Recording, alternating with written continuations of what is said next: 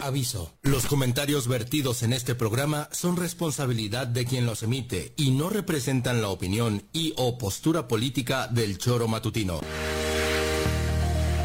Quédate con nosotros que ya comienza el choro matutino.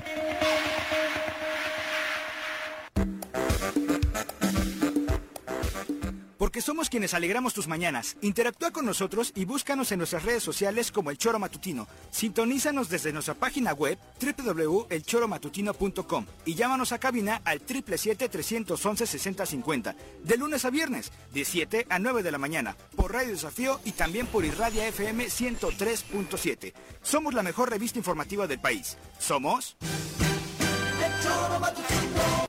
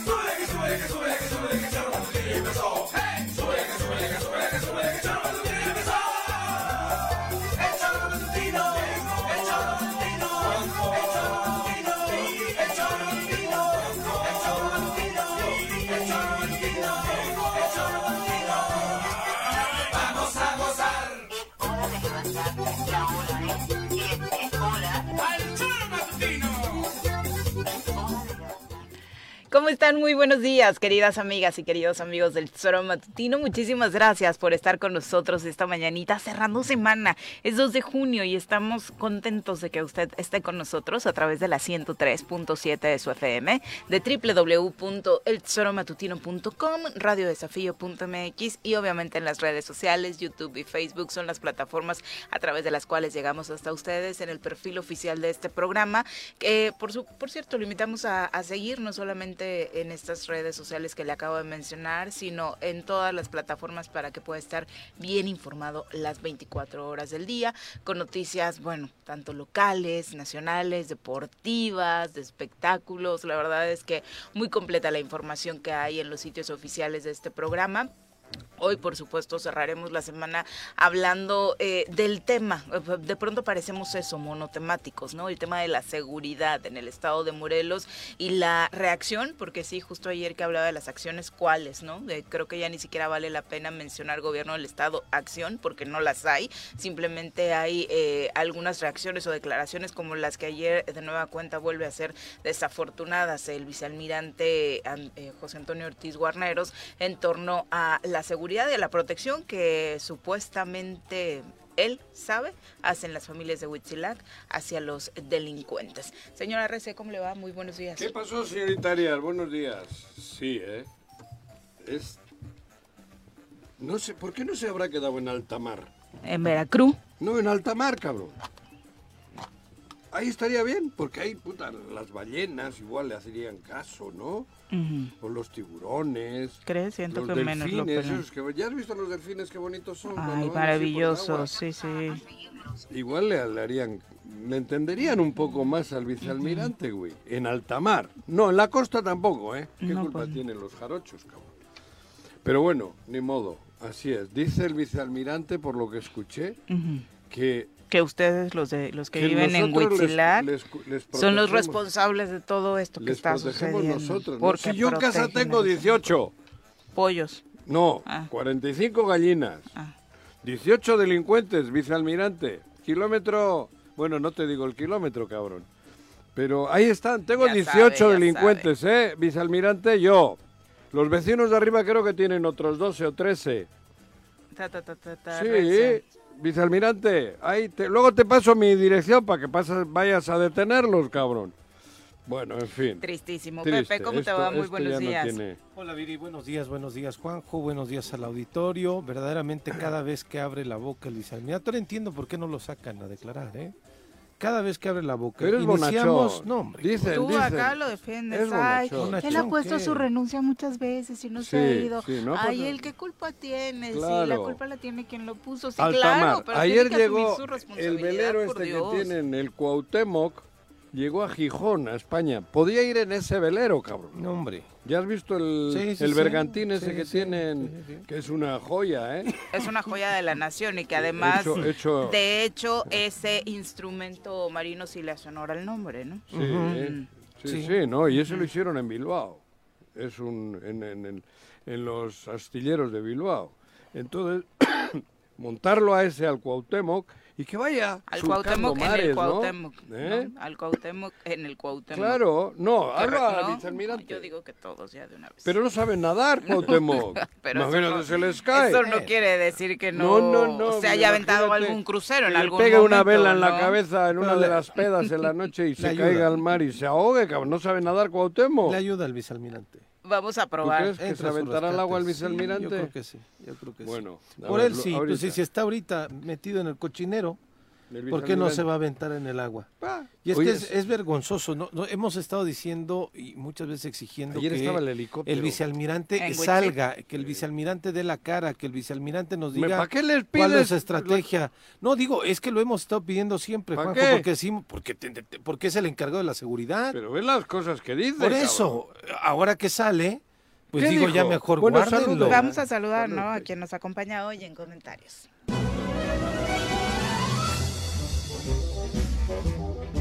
Doctor, ¿qué vamos a hacer hoy? Lo mismo que hacemos todos los días. Tratar de conquistar al mundo. ¿Desde el laboratorio? No, desde la cabina del choro matutino. Llega con nosotros el doctor Iván Dunker.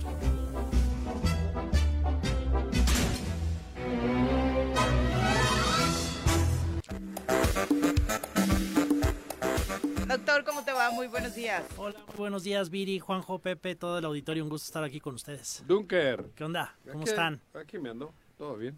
¿Todo bien? ¿Todo bien, Morelos? Todo bien. Acabo de ¿Todo bajar viento de... en popa? No, en popa Qué no. bueno que le hablas en términos Sí, sí, ya marinos está. para que se sienta Yo más voy en la proa. En la, la popa no. Pero ahorita que bajaba, he visto un retén fuerte del ejército. ¿A qué altura, Juanjo? Guardia Nacional, Pues- ¿o viste? ¿A qué No, altura? creo que es el ejército, ¿La eh, por el 24 color. A veces me, me despisto porque unos son más blancos que La, el- mari- la Guardia Nacional. tiene más clarito el. Tonos grises Creo más que claros, era, sí. creo que era el ejército ahora, ahí, pues a media altura. Por- no sé. pues- sí, por esa ¿Más zona. arriba? Ahí estaba el, el retén, un retén del ¿En ejército. tierra y aire? Ayer andaba el helicóptero ahí arriba y un helicóptero, no sé cuál, andaba pasando. Pero alto, desde allí, por eso yo, no, no- el vicealmirante de ahí no me puede ver, porque tengo 18 delincuentes yo en casa. Sí. Así nos repartimos en Huichilac. Sí. Como hay muchos, ¿no te acuerdas que su jefe dijo que hay muchos? ¿Tú a cuántos proteges? 18. 18. Yo tengo 18. Ahí protegiendo Sí, delincuentes. pero así todos los de Huichilac tenemos en casa los delincuentes. Luego nos joden, ¿eh? Nos secuestran ellos mismos, nos putean. Nos Se les olvida que los Claro, que somos los que les cuidamos, ¿no? sí. Pero así es. Pero ahora he visto un retén, no, esto es en serio, había un retén importante, ¿no? Ujú.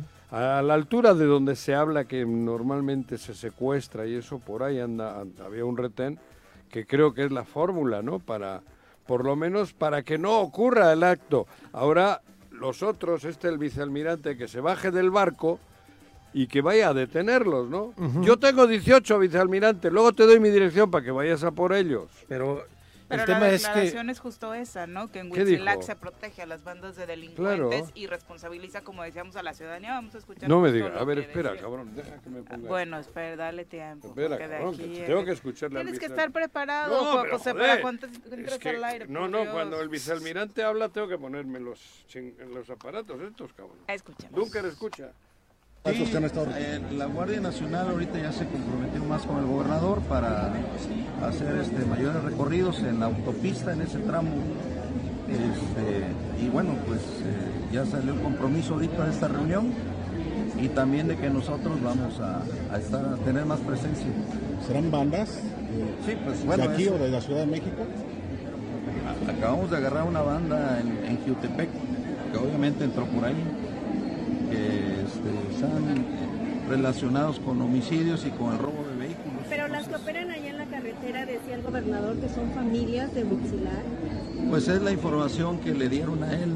Nosotros, este, eh, pues obviamente sí creemos eso porque pues ha habido mucho proteccionismo también ahí de, de la gente, ¿no? Este, eh, nosotros creemos que eh, si tuvieran mayor confianza los ciudadanos y nos dijeran quiénes son, que no todos los ciudadanos son malos, o sea, hay un grupo, hay grupos Bueno, ahí está, eh, digo, la interpretación, no sé qué tienes ahora eh, después de escucharlo, pero sí insinúa que son familias de Huitzilac, sí, eh, más allá de las de fuera, las que están protegiendo Es que unos e días incluso dice, pero hay ¿no? tres o cuatro cosas que hay que tener en cuenta de lo que ha dicho. Ujú.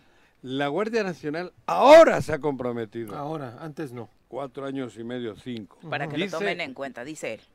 para que chingate esa mandarina. Sí, claro. Era Y chúpate. nosotros, chúpate. Era chúpate. Ah, chúpate esa mandarina, Sí, no, no es chingate esa mandarina. Chúpate esa mandarina, perdón, borre eso del... Y luego ya hemos detenido a unos. Estamos hablando de... Jiu- de- de- En de- de- Jutepec. Sí, cabrón, No o sea... Estamos hablando del Barcelona y te habla, pero... ¿En Gijón? Ya, ya metió un gol. Sí. ¿Quién? El Cádiz, cabrón. Joder, la Ay, no, no, no. Es que no, no, no puede ser, güey. Ya hemos detenido a una banda. No, En pero- Ji- pero- y dice en Jutepec. Es que en Puta, este, en no, este audio no está. Es que pero, no puede ser. pero Estamos... Allá en después, Sinaloa, bueno, ¿no? Lo dice claramente. ¿Qué? Es la los habitantes de Huitzilac son los que protegen a Sí, los propios delincuentes. En este audio dice, si Hay la gente tuviera sí. confianza, ¿sabe cuál es el problema, vicealmirante? Joder. Que no le tenemos confianza. Que dos de sus patrullas han estado involucradas en talamontes. protección con talamontes. Un caso el año pasado en donde la propia una propia patrulla de la Comisión Estatal de Seguridad Pública le disparó a los guardabosques de el, eh, de Tlalpan, justamente de- del ejido de Topilejo, que estaban talando montes en algún lugar. Ellos llegaron a este lugar donde están haciendo la tala de montes y narran perfectamente eh, los ejidatarios que uno de ellos salió herido, por cierto, de que eh, una de las patrullas que resguardaba a estos eh, talamontes era una patrulla de la Comisión Estatal de Seguridad Pública. Hubo detenidos Hace unos meses hace hubo también dos policías detenidos Con patrulla. con patrulla de la Comisión Estatal de Seguridad Pública. Entonces, por eso no le tienen confianza, vicealmirante. No. La gente de Huitzilac vive allí, sabe quiénes son, pero lo que tienen es temor a Por que la si complicidad. denuncian, a que si los denuncian, así les avisan a ustedes, ustedes les avisen a los propios delincuentes de que la misma gente les puso el dedo. Como la tenemos los ciudadanos de todo el estado, o sea, que nos dé la estadística de cuántas denuncias ciudadanas tienen Ninguna. precisamente confiando en ellos. No Ninguna. solamente es la gente de Huitzilac, porque de pronto se han quejado de muchos otros políticos en torno a la estigmatización de ciertas zonas y lo que ha hecho este señor en lo que va nada más de este año, que son seis meses justo, justo hoy, ha sido eso, revictimizar a la gente que vive en estas zonas de alto riesgo en lugar de ayudarles. ¿no? Sí, mire, y además, y, y concluyo con esta, ¿eh? Cuando vino el presidente del Tribunal Superior de Justicia, nos dijo que dejaron ¿Quién es libre ese? al diablo. Gamboa. Que dejaron libre al diablo justamente porque hubo. El mayor eh, indicio era una denuncia anónima. La juez determinó que no era suficiente esa denuncia anónima para poderlo detener. Entonces, ¿cómo Para denunciamos? tenerlo detenido. Para tener- tenerlo detenido. Entonces, ¿cómo denunciamos? Si las denuncias anónimas de pronto las desestima una juez. Así lo dijo el presidente aquí. Sí, es que no hay capacidad. Entonces, o sea, eh, digo, Co- entre- entre- ¿Cuáles son las herramientas que tenemos como ciudadanos, Iván? Pues no las tenemos cuando tenemos las autoridades que evidentemente no tienen capacidad. No que quieren. Tienen expresiones absurdas sobre lo que pasa, ¿no? Y que además hay evidencias, ¿no? Del, del sentido común de lo que la gente se da cuenta de la colusión que también se tiene con el crimen. Pues estamos i- indefensos, ¿no? Eso es- esa es la realidad y, y me parece que esto es reiterativo, lo platicamos, lo platicamos, obviamente exigimos que se cambie, pero el tema es el, el gobierno no, No, quiere pero- cambiar, el gobierno es pero- así, el gobierno tiene ese tiempo y no se puede hacer nada ahorita, no se puede Pero hacer nada además, ahorita. yo le diría, entonces, ¿para qué cobran ellos?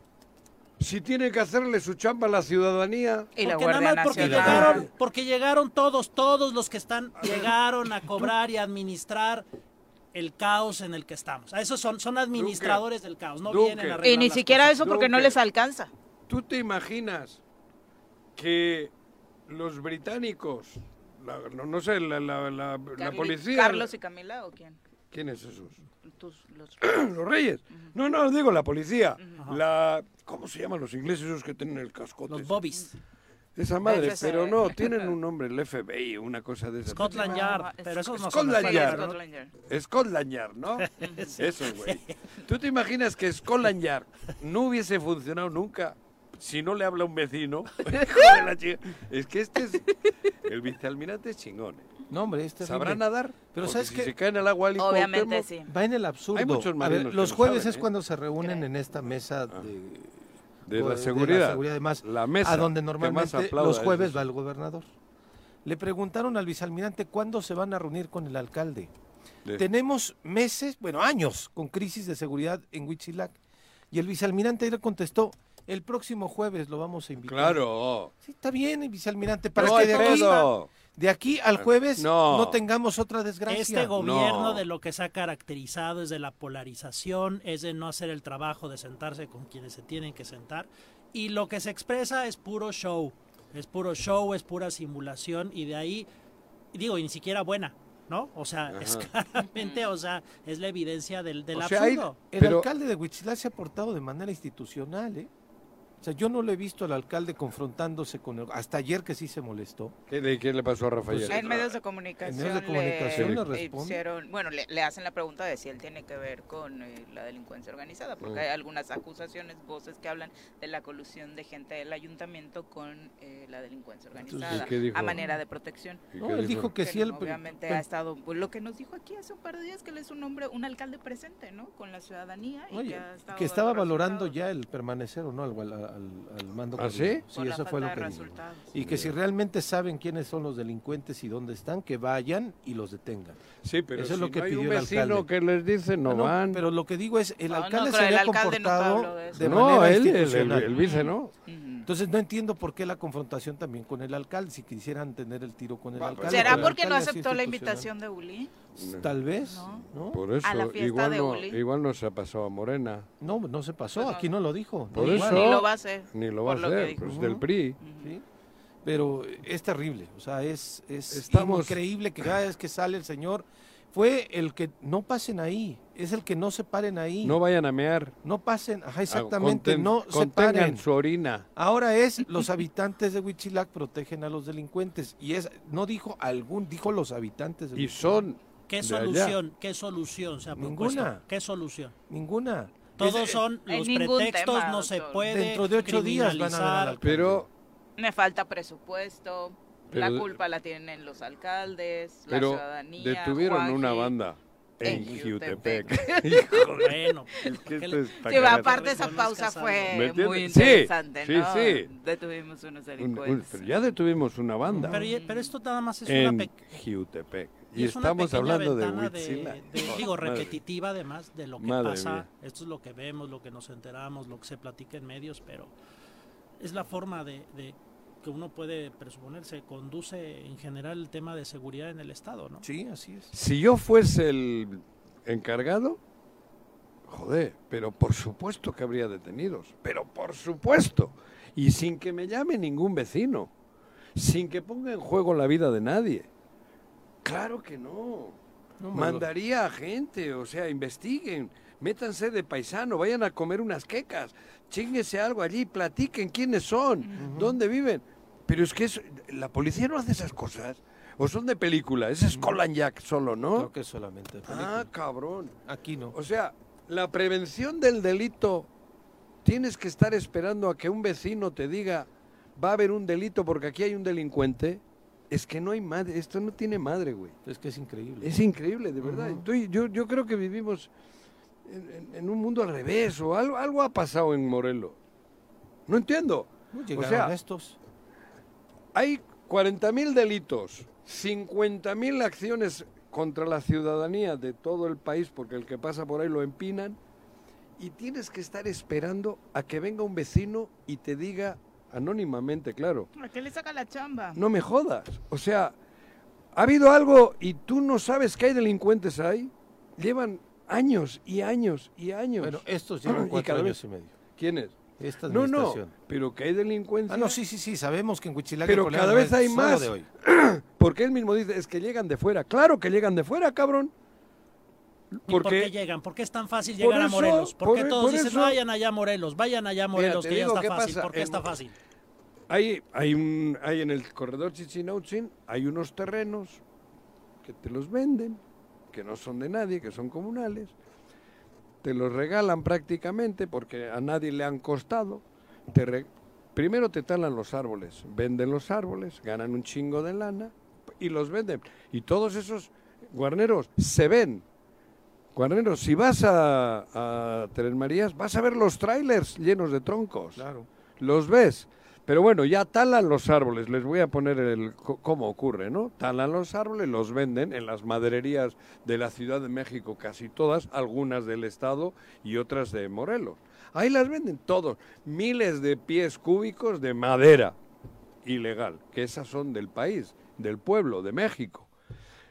Luego queda el terreno, el terreno que es comunal, que no es de nadie y es de todos. Entonces agarran unos y dicen, ya hemos chingado los árboles, ahora o le metemos el cultivo de la papa pasabritas o lo vendemos. Vendemos el terrenito, baratito. Entonces la gente, la, como ya tienen miedo, la gente que, que, que normal, la, la gente normal, pues dice, ¿cómo voy a comprar yo ahí un terreno si luego además me lo quitan? Entonces, es el, llegan gente que, digo, mucha gente llega dudosa, de dudosa procedencia. Se instalan, porque así es, y ahí están. Y sigue creciendo la mata, y sigue creciendo la mata de delincuencia y delincuencia y delincuencia. Eso es un poco, señor vicealmirante, le acabo de dar una pista. Una pista, cabrón. Debería de ser de Scotland Yard. Yo. Voy a poner ese bombín que se ponen en la cabeza, cabrón. Pero es que es verdad, y esto sí lo sabe todo el mundo. Pero si Yo lo no he saben, descubierto- hombre, ¿tú crees que no lo saben? Y te digo, vicealmirante, si tú vas a tomar, porque él, así rechonchito como está, podía ir desapercibido un sombrero, un sombrero, sombrero tejano, que es lo que se usa en Tres Marías, te pones un sombrero, unas botas de, de punta si puedes, porque esas botas son buenas, porque si alguien te molesta le pegas una patada en el Claro. culo y ya le has Pero ahí jodido. no lo molesta a nadie. Pero por eso, pero, vicealmirante, un sombrero, ¿no te, te- no te gusta? No, no me gusta que opines sobre el cuerpo de las personas. ¿Por Eso qué? de rechonchito no me gustó. Ah, ¿no? No. Bueno, bueno, chaparrito. Chaparrito, sí. Bueno, chaparrito. Se pone un sombrero, unas botas, un cinturón con una hebilla grande, una camisa de cuadros, un pantalón así medio de mezclilla, o cafecito, o, o puede ser cafecito también. Es lo que se estila por ahí. Vicealmirante, te das un paseíto, te paras en Tres Marías, tomas en un sitio un café, en otro una queca, en otro vas y hasta un jamoncito puedes echarte que Ahí también en hay Tres Cumbres. en Tres Cumbres y vas preguntando a los meseros, a las meseras, a quien te atienda, oye, ¿qué pedo? ¿Qué pasa por acá? ¿Quién es? Pero así, con el sombrero, para que no te conozcan, Claro. cabrón. ¿Quién, quién puede haber aquí? No, y te van a decir, mira Pepito, y mira Juanito, y, y te van a decir vicealmirante. Y ninguno los encubre, la gente tiene miedo, que es Claro. distinto, cabrón. Claro. Y seguramente le hablarán de lo mal calificado que está su trabajo y el de su jefe. Pero Esos meseros, pero no van- habitantes y no demás. saben qué es el No vicealmirante. pues con más razón le van a Ah, decir. le van a decir, por Claro. porque hay un vicealmirante que- ahí en Cuernavaca que que no, se haciendo entera de nada. la Por fiesta. supuesto que le van a decir. Y tú, vicealmirante, le bajas un poquito más al sombrero para que no te conozcan, cabrón. Yo creo que de todos modos, aunque vaya sin sombrero, no lo conocen, ¿eh? ¿Tú crees? Claro, No, pues ¿quién por lo si ve? acaso, con ¿Cuándo ha salido? ¿En qué momento ha estado al frente de algún operativo? ¿En qué momento ha estado al frente diciéndonos a la ciudadanía, no se preocupen, aquí estamos haciendo esta estrategia de seguridad? ¿En qué momento Nunca. ha salido a, a acompañar a grupos de la sociedad civil para explicarles cuál es la estrategia de seguridad? ¿En qué momento se ha reunido con eh, comunidades estudiantiles sí. y demás? Absolutamente para nada. No lo van a conocer. ¿Me hará caso? Porque no está aquí, no creo, Juan. Seguramente Pero sí, luego dice que su jefe, el que es el gobernador de ustedes, ayer, en un acto Heroico. heroico, una lucidez impresionante, logra que La Guardia Nacional. la Guardia Nacional se involucre más. Joder, puta madre. Cuatro años. Eso tampoco se dice, ¿no? Madre, my God, eso está mejor, ¿no? My God, quinto año, ha logrado el gobernador de ustedes que la Guardia Nacional se involucre un poco más. Es terrible. Madre, qué éxito, qué logro, qué cosa. Estamos bien, ya. Y luego te detienen una banda en Jiutepec. Puta madre. Te veo muy emocionado Sí, con oye, oye. estos logros del Sí, vicealmirante sí. Guarneros, No, no, no, no, no, y del- y del- Ojalá y de tu gobernador. Escuche y siga la estrategia que estás proponiéndole Huichi- para que conozcan a los de mejor a Huichilac, los habitantes mi de más- Huichilac. mi- mi- vamos, lo, lo lamento mucho, ¿no? Que yo le digo al vicealmirante, vicealmirante, en Huichilac hay miedo, cabrón, nadie encubre. Sí, claro que la gente sabe, claro que la gente sabe, porque se conocen, pero la gente tiene miedo, tiene miedo porque si dicen algo, ustedes mismos están con ellos, gente tuya. Es que te pones en lugar de la gente Huitzilac. ¿Cómo vas a- Por supuesto que no le llamaría a Guarneros para Pero ni loco. absolutamente Entre la espada y la o pared, sea, Viri. Pero obvio, no, es, ¿no? pero no es que los protegen. No, que es proteger tu vida, la vida y la de tu y la familia. de tus hijos. Eso es, vicealmirante. Cámbiale un poquito a lo que has dicho, creo yo. Bájale un poquito la soberbia, ¿no? No, joder, cabrón. Oye, la gente, vete, vete, vive allí, vive, vive, pero como ciudadano normal, cabrón, vete. Y están haciendo un daño terrible. Porque le oigo luego a la otra, a ¿A la inteligente esta que hace pizzas, ¿cómo se llama? Turismo. La-. No pasa Julieta, nada. No pasa nada. Dice que el turismo no, el sigue turismo sigue yendo. No, en Huichilac, no, no, no, no, no, no, no ha caído nada, puta. Está toda ¿no? madre, güey. Los turistas siguen llegando. ¿Por qué no ponen la en pizzería racimos. Fontana allá? En racimos. Debería llegando. invertir. Debería de invertir, ¿no? Digo, vivimos en el, en el absurdo, pero lo que creo que de fondo hay que entender es que es, es demasiado noble el pensar que es solamente por incapacidad o que es incapacidad. No, O esto sea, es más me parece, No, me parece que es algo que está estructurado, que es algo que está organizado, que Es- algo que alguien, y ni siquiera creo que ellos, han decidido que sea así y que se conduzca así la vida de Morelos. Por supuesto, pasándole el cobro a los ciudadanos. Entonces, hay el- que entender. el miedo. Y, y la gente lo sabe, porque la gente dice, si no están haciendo nada, y saben, y es claro, y es evidente, Sí. ¿qué, puedes, ¿qué puedes concluir tú en un sentido común básico? ¿no? ¿Cómo, ¿Cómo vas a caminar Esto así? es y eso un es bullying, general. un el bullying contra el Estado. Y es que el sentido Y común el- es el menos común de los miedo, ¿no? sentidos en ese gabinete, doctor. No, pero con este miedo que está habiendo, porque esto es miedo, y cada vez hay más miedo. El miedo que te, te, te- te amarra, Amarte, Te sí. paraliza. te paraliza. Y el Estado está paralizado por el miedo. Y ellos por eso inculcan. Con- estoy de acuerdo contigo, que no es accidental, es premeditado todo esto. Totalmente, Porque totalmente. ellos viven bien así. Con este miedo que ha atemorizado a los ciudadanos de Morelos y ciudadanas, los tienen así. Es, es su forma de, de controlar. Entonces, si no es incapacidad, es perversidad. Es Pues yo diría Complicidad, sí. Exactamente. doctor. Mm. Es perversidad. Muy bueno. Yo creo que también teniendo mucha gente incompetente es parte de, Sí, de supuesto. juego, ¿no? Claro, Pero arriba, si arriba un no es pendejo- incompetencia, es, No. es, es- es una No, cuestión es perversa y es... Y con ese Así caldo es. de cultivo Así tenemos es. los resultados Totalmente que de acuerdo. tenemos, ¿no? Totalmente de acuerdo. Y bueno, yo repetimos, ¿no? En Huitzilac la gente necesita ayuda. Hoy, hoy digo sinceramente, he visto al ejército, cosa que me ha alegrado, pero es el ejército. El ejército está. Hoy he visto un retén maravilloso porque da gusto. Ojalá da permanezca. gusto ver, porque eso sí es primeros pasos para ahuyentar. Luego, la policía, ¿qué tiene que hacer? Ir a por ellos. Porque no es labor del ejército. Sí, pues yo- El ejército ya está hoy. Yo los veo como, digo, espero que no sea así, ya nos dirás, ¿Qué? pero yo veo como, mira, van a estar dos, tres días, Ah, bueno. ¿no? Sí. Vamos a esperar Ah, tantito bueno, eso- y después todo igual. Esperemos que no sea el caso, ¿no? Pero, como tú lo has Yo dicho, creo que ya re- esto ha ido más allá de las fronteras de Morelos. El problema ya, digo, la, la, la, la, la noticia ha corrido. En el país entero ayer hablaban de Huitzilac. Sí. Todas las notas, todas las notas o columnistas Y han hablado. estas declaraciones redondas. Por eso hablando, han hablado de, de, la, de la mugre que tenemos de gobernador, de la mugre que hay de gobierno y de la mugre que se vive en Morelos. Ayer, estos cuatro días son las notas más importantes de todos los columnistas y de gente que está metida en el tema del periodismo a nivel Sí, nacional. los principales noticieros del país en sus, en sus ediciones estelares por la noche, todos retomaron sin duda estas Claro. declaraciones, eh, extrañados, sí, porque obviamente no lo escuchan tan eh, seguido, de que el responsable de la seguridad en una entidad responsabilice a la ciudadanía de protección, ¿no? Claro. a todo un pueblo, como en este caso sucedió con Huichilac. Ya son las 7 con Pero se 30 van a ir y van a- van- nos van a dejar esta mierda. A ver si Digo, se se van. a ir, Guarneros se va a ir. Guarneros no ha comprado una- un terreno comunal en Huichilac. No, no, no. nadie. No lo ha Bueno, comprado, cabrón.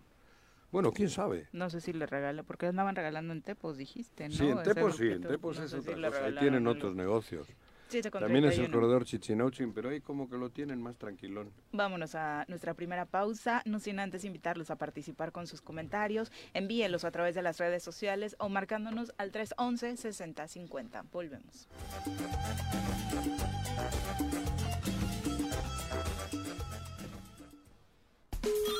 Bueno, bueno, Bueno. Bueno, ¿quién habla? El Choro Matutino, buenos días. Contáctanos, dinos tus comentarios, opiniones, saludos o el choro que nos quieras echar. Márcanos a cabina 311 6050.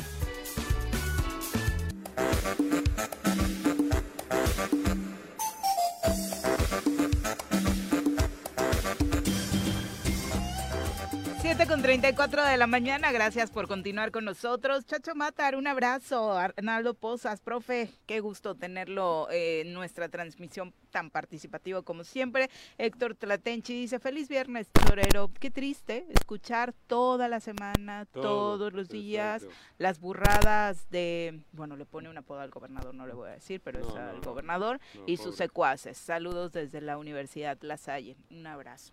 Eh, Alex Gutiérrez dice, es lo que nos dijeron, dice el admirante. O sea, ni siquiera es producto de una investigación su declaración. No, no. Es lo que nos Sí, dijeron. ahí nos cuen- Le han dicho al gobernador.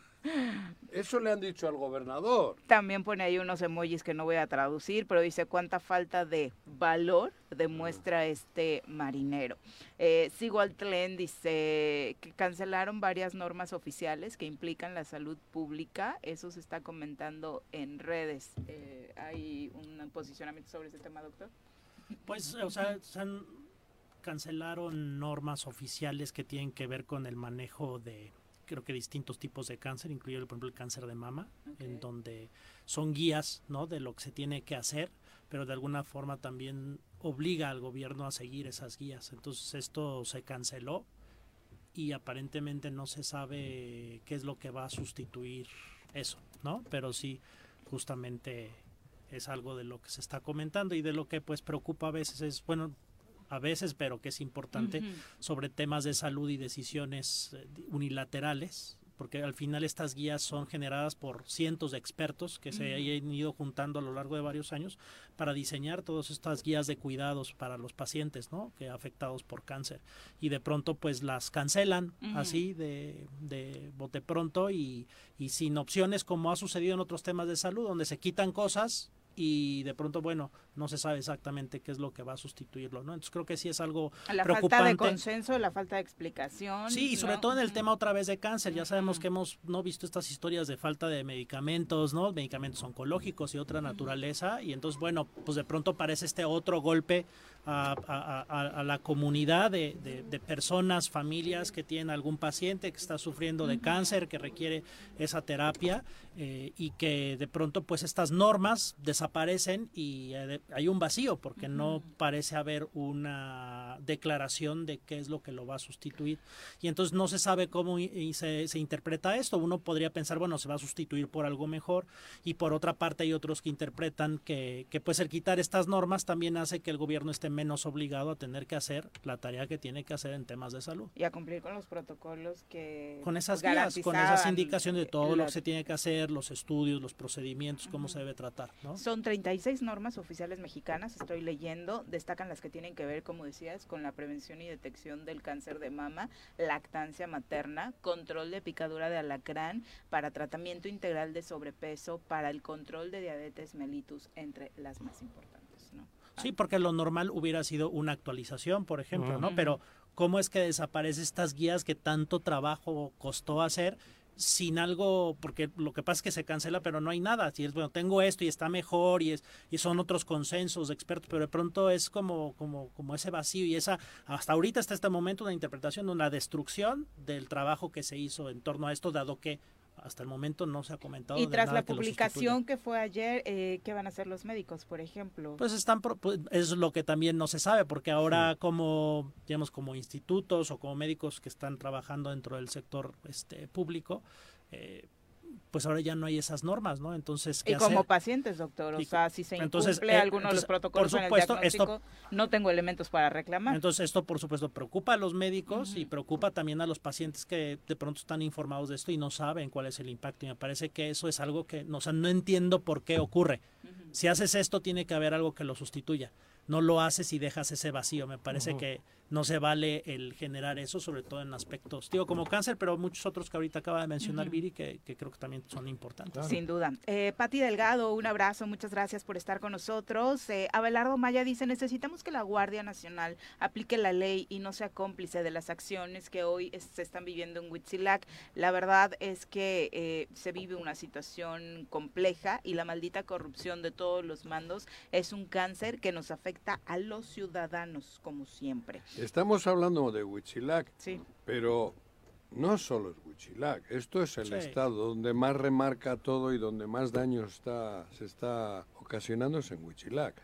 Pero yo creo que si preguntas en cualquier otro municipio te van a decir cosas semejantes. En Cuautla. En Cuautla, Cuautla. hubo un ataque Bueno, hacia un lugar, un restaurante recientemente, hubo una eso. persona herida y el, el lugar tuvo que anunciar su cierre definitivo. ¿no? Claro.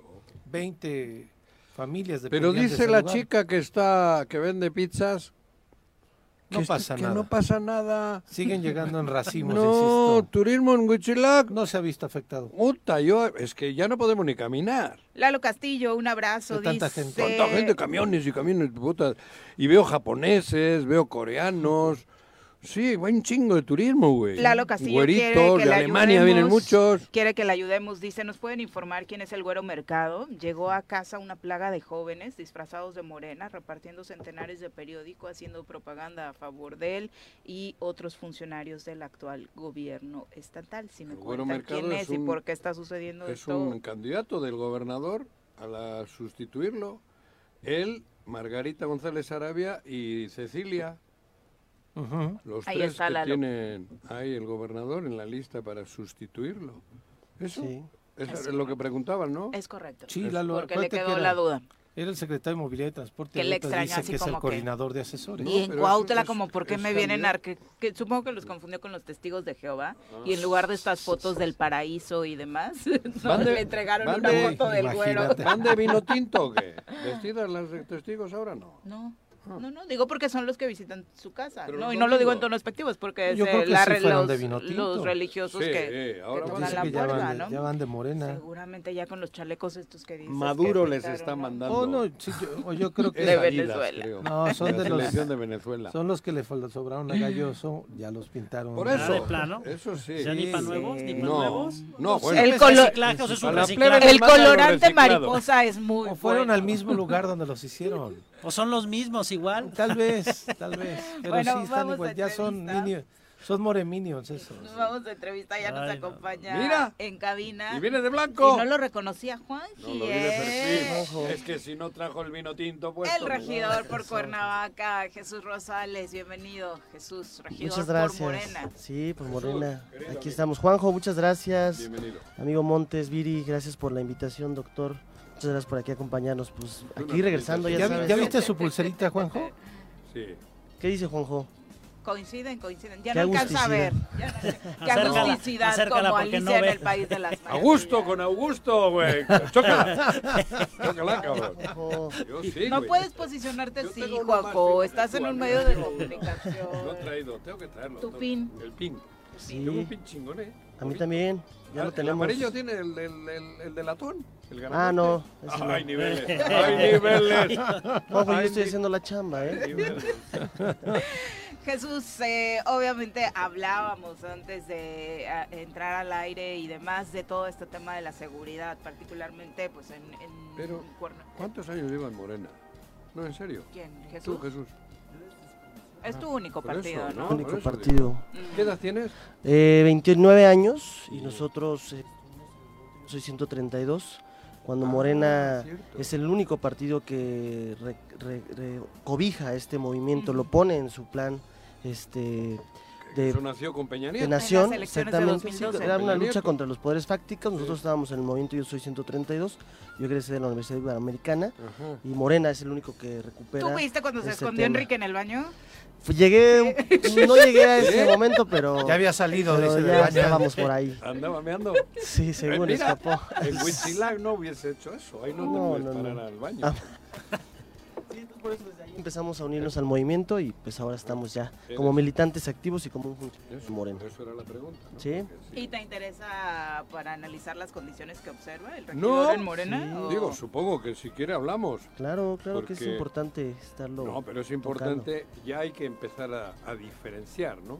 Los del movimiento, no, ¿cómo Los del movimiento y los del movimiento partido. Y los neopartidistas estos nuevos que han entrado ahora, que están queriendo usurpar de manera... Y es que particularmente en estos últimos años ha vivido Morena una transformación en Morelos extrema.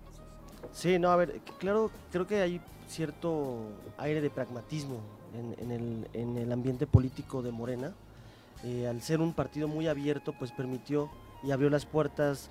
Eh, durante mucho tiempo no se había renovado un, un padrón electoral. Fíjate que si no había sido afiliado antes del 2017, pues aunque No estuvieras militando, fueras diputado de Morena, fueras senador de Morena, no estabas como militante activo de Morena. Exacto. Entonces, al abrirse el padrón, pues sí llegan muchas eh, personas Intereses que- más que personas. Sí, intereses que, que ven una tendencia muy marcada, ¿no? En el estado de Morelos, a pesar de los malos gobernantes que hemos tenido. ¿Qué hemos? Que, que- que hemos tenido, porque yo lo digo. Juanjo dice que, ni no- tenemos ahorita. Bueno, bueno. ahora no hay. Bueno, existen de facto algunos que están ahí trabajando, ¿no? Entonces. ¿Que están qué? Trabajando o, o cobrando por trabajo. Pues es que te guste o no, alguien estaba ocupando el cargo. claro. José. Están cobrando. Pues alguien está ahí. Pero no sí es están trabajando, no para ti, pero están trabajando. Ujú, Exactamente. Para alguien muy están bien, trabajando. muy buena No me observación. regañes, Duncan. Qué bueno. Perdón. Sí, Desde que va con Marta de baile se cree mucho el doctor. me Sí. Sí, pues en esa sintonía pues hay muchísimos te- eh, personas que están tratando de aprovechar esta inercia de Morena, este trabajo que se ha hecho en favor de la gente. Eh, Mo- Morelos particularmente es un estado que no ha bajado esa diferencia de intención de voto de 20 puntos y no hemos perdido ninguna elección en la que hemos avanzado, a- arrancado una- un año electoral con menos de 10 puntos. Entonces prácticamente le apuestan a eso, a montarse a, a un caballo que pues les dé el gane y no contando pues sus deficiencias que tengan como personas, ¿no? Pero ¿por qué quieren ese gane? ¿Para qué? Pues para continuar su... su- ¿Y los mandatos verdaderos morenistas? No, pero los verdaderos morenistas nos estamos organizando. Este, es lo que hemos venido platicando y aquí, perdón doctor, nada más puntualizarle a, a Juanjo, eh, si vamos a apostarle a este método de la encuesta, tenemos que empezar a hablar de cuáles son las características de la encuesta y empezar a poner a personas, que en mi caso, que así como a nivel nacional estamos apoyando a Dan, en el estado estamos apoyando al contador Rabindranath, decirles si van a medir la honestidad, ¿cómo vamos a medir la honestidad? Hay, hay cuentas públicas que se le tuvieron que calificar, cómo se le calificaron, si positivas, negativas, eh, quién ha defendido el tema de las mujeres, quién conoce su estado, porque esos puntos van a ser los que realmente van a dar la calificación de la sí, encuesta. pero la gente... Ya no va a ser un tema de fama porque ya vimos cómo resulta. Pero a mí el miedo que me da, y a metidos en Honduras platicamos contigo de lo mismo, a mí el miedo que me da es que la encuesta va a ser hecha a gente con miedo, va a ser realizada a gente que, que está, que está escondida, que está agazapada. Morelos estamos así. Entonces esa encuesta yo no la veo clara, me da miedo, me da miedo, me preocupa, no me da, me preocupa, porque no es lo mismo preguntarle a una mujer y a un hombre libre que preguntarle a una mujer o a un hombre cagado. Es muy distinto. Y ellos han logrado esto. Por eso la, la encuesta a mí me da, me da, me da mucha, me, me va a dar muchas dudas.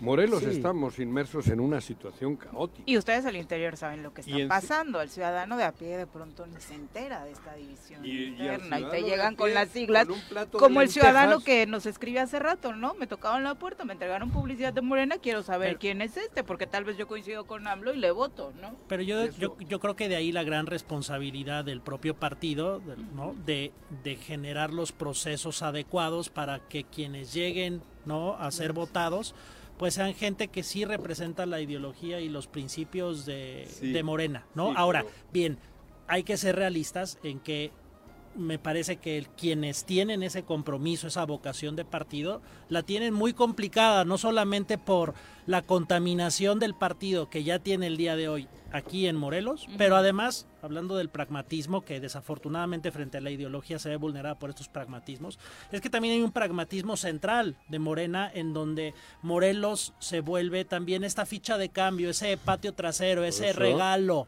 esa cosa, ese estado y esa ciudadanía que se puede intercambiar por algún favor político y entonces creo que tienen no solamente el enemigo en casa, el enemigo por- local, sino también hay unos enemigos a nivel central que, que me parece complican demasiado el generar estos procesos. Eso no significa que no hay que luchar y hay que Morelos convencer y hay que lleva trabajar, años pero es siendo, complicado. siendo el patio trasero de cualquiera. Eso, y entonces me parece que, que, o sea, a mí sí me gustaría ver que quienes integran el partido de Morena, que son genuinos, ¿no? Que son responsables con la uno. ciudadanía, hagan esa lucha y alcen la voz.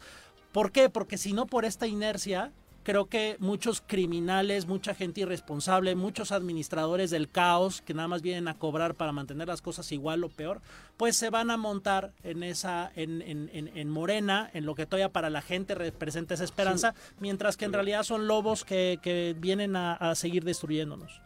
Yo, yo ahí difiero tantito porque... Con Dunker. eh, sí, con Dunker y con una... No con el doctor precisamente. No, sino no, sí, con no hay esta- pedo, difiere, cabrón. Con ese sentir... No, es que es un sentir generalizado. O sea, yo ya en varias mesas donde hemos platicado el tema, siempre hay que Morelos es la moneda de cambio, que Morelos... Ha te- sido, ¿eh? que Jalisco te da más votos perdiendo que Morelos ganando. O sea, siempre hay esta idea de que va a ser un- un- una ficha, ¿no? Yo creo que al final de cuenta, Y fue hace, en la elección pasada... Hace cinco años fue, Sí, ¿eh? pero a ver, en la elección pasada le apostamos a que si teníamos un candidato idóneo para Morelos, pero no teníamos al presidente, Sí, lamentablemente claro. no iba a haber un Yo impacto entiendo. La generalizado. 4T tenía que nacer. Había un proyecto Sí. mayor en el que se apostó El nacimiento de la 4T. y que me queda claro que si no hubiera gobernador hoy, en los beneficios que están llegando a Morelos, que en el caso de Cuernavaca, 70 mil personas reciben ya un apoyo directo. Pero esos son de allá, Sí, de a la ver, 4T. yo lo digo, sin gobernador, Claro, sin claro. gobernantes, gracias a que apostamos a un proyecto mayor que fue la, la presidencia Por de eso la hasta Rabín se la comió. ahí tuvimos que dejar, pero no vamos a permitir que esto sea una característica de cada elección. ¿no? Sí, claro, o sea, las bases están puestas. Bueno, pasó con el candidato a. Cuernavaca, ¿eh? Bueno, en la elección que- anterior pasó con el candidato a Cuernavaca. Hasta ahí era el asunto. Ojalá. Yo creo que no había una... Ojalá, ahorita están pasando en aquellos, pero bueno, yo creo que eh, esa decisión desafortunadamente no, A mí me no da va a miedo ser la tomada encuesta. aquí, ¿no? Y lo digo sinceramente, no me da miedo, pues, cuidado, el miedo es otra cosa. Pero a mí sí me- preocupa? Me, preocupa, porque no es lo mismo, insisto, hacer una encuesta con gentes libres que con gentes cagadas. Y nosotros estamos cagados, que es el clima que han creado estos. Pero va a tener características. Yo creo que la, la encuesta ya no es simplista decir, a ver, ¿a quién conoces más de, de acá? Porque la gana Juanjo. Mm, Pero oh, ¿quién sí, tiene claro, más obvio. experiencia gobernando? Y voy a ir de candidato, más, güey. este, Ah, bueno, pues ya está. Quiere la alcaldía de Cuernavaca. Yo, yo sé, cabrón. No, te inscribes ya pronto. Entonces a lo que voy es que va a tener más características que van a permitir. No voy de pues, rector, no me mires feo, joder. Ah, no, me- no voy para rector. Para rector no voy. Tardó media hora en vengarse de sus que ya anda sacando cosas sí. de Jutepec. No voy a competir contigo. Ah, sí, te escuchaste Ya- como sí, Guarneros va, ya- con lo de. Jutepec, sí. Perdón. No, y entonces disculpa. va a tener ciertas características que van a permitir, pues que no sea una respuesta simplista. A ver, no, no, no va a haber quien pague más espectaculares va a ganar la encuesta. Hay trayectorias que se van a evaluar. Es un trabajo que también se está viniendo haciendo en cada municipio con la construcción de estos comités de defensa de la transformación y sobre todo pues que le vamos a apostar a salir en una encuesta con nuestro candidato lo más amplio posible para que esa sea la medida de selección tanto como del género como del candidato en el estado de Morelos, para que no haya esta duda de que también nos van a castigar o pareciera que nos quieren castigar cuando no se tiene que ver de esa manera. Es Eh, sacrificio. No lo, no lo va a hacer, mi Juan. Créeme que... No, no, espero. Yo, a mí me tocó vivir. Nosotros tenemos una premisa y en el... Yo tengo la desgracia de que lo viví. Lo viví de cerca. Y por eso me da miedo. No, Yo claro. lo viví, lo viví intensamente esos días con Jacob. Me tocó, estábamos ahí, queriendo evitar que fuese Cuauhtémoc, pero al final se impuso esa teoría que dices, que había que ganar la o sea, había que ganar el gobierno del país para, para que naciese la 4T. Y así Rabin accedió. Gusto- Sí, bueno, no gustoso, pero accedió. Sí, él ya había sido... Ajá. El, partido solo escoge Pero ahora yo traigo esa cosa en mi mente que me sigue preocupando. No vaya a ser que ahora digan que para que continúe la 4T, chinguese Morelos. No, No digo. no, no, no. No. Y creo que vimos ya una, una pre- antesala del Porque tema. entonces sería, ahora en no va a ser igual, ¿eh? También, ah, también lo digo. Porque en aquel entonces muchos nos callamos o nos mantuvimos medio al margen. En esta, en esta ocasión no. En esta ocasión prioridad tiene Morelos. Es correcto. La 4T ya nació, ya está. Pero ahora, Ahora- tiene pri- prioridad tiene Sí, Morelos. Ahora la, la 4T se tiene que montar en la ciudadanía Es- de Morelos. exacto, ¿no? O sea, ayudar a la- Ahora sí, porque Exacto. eso es lo que tiene que definir. y Creo que ese es, el, la deuda. ese es el trabajo. Y para, para mí, o sea, lo- no sé si nos puedas comentar. O sea, más que cuestionarte a ti tu compromiso. No, porque él es regidor. Lo estás, lo estás manifestando, ¿no? Este, y, y bueno, ya está.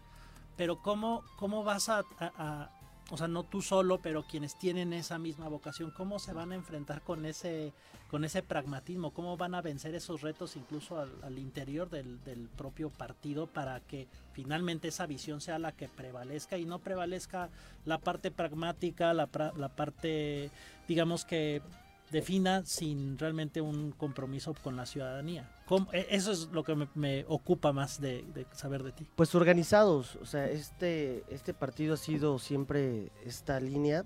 Nosotros preguntamos a la gente para no equivocarnos y en esa misma sintonía vamos concientiza- concientizando y haciendo una buena organización. Hoy sabemos que hay muchos alcaldes, muchos regidores, muchos diputados federales, locales, que tenemos esta misma visión, que, cre- que tenemos un propio movimiento, que tenemos un líder que, que- que creemos que puede encabezar los esfuerzos y en esa eh, plena organización y adecuación de los intereses de cada uno o aspiraciones, pues vamos a poder encontrar una defensa mayor que va a ser el Estado y por, por- y dejando a un lado cualquier este interés particular por apostarle a Sí a- sientes al que hay el espacio y las condiciones para dar esa, ese, ese debate. Sí, lo, lo tenemos y creo que estamos trabajando, no estamos este eh, de manera pasiva actuando, estamos activos en todo el estado, estamos trabajando para ello y de esta manera lo vamos a lograr.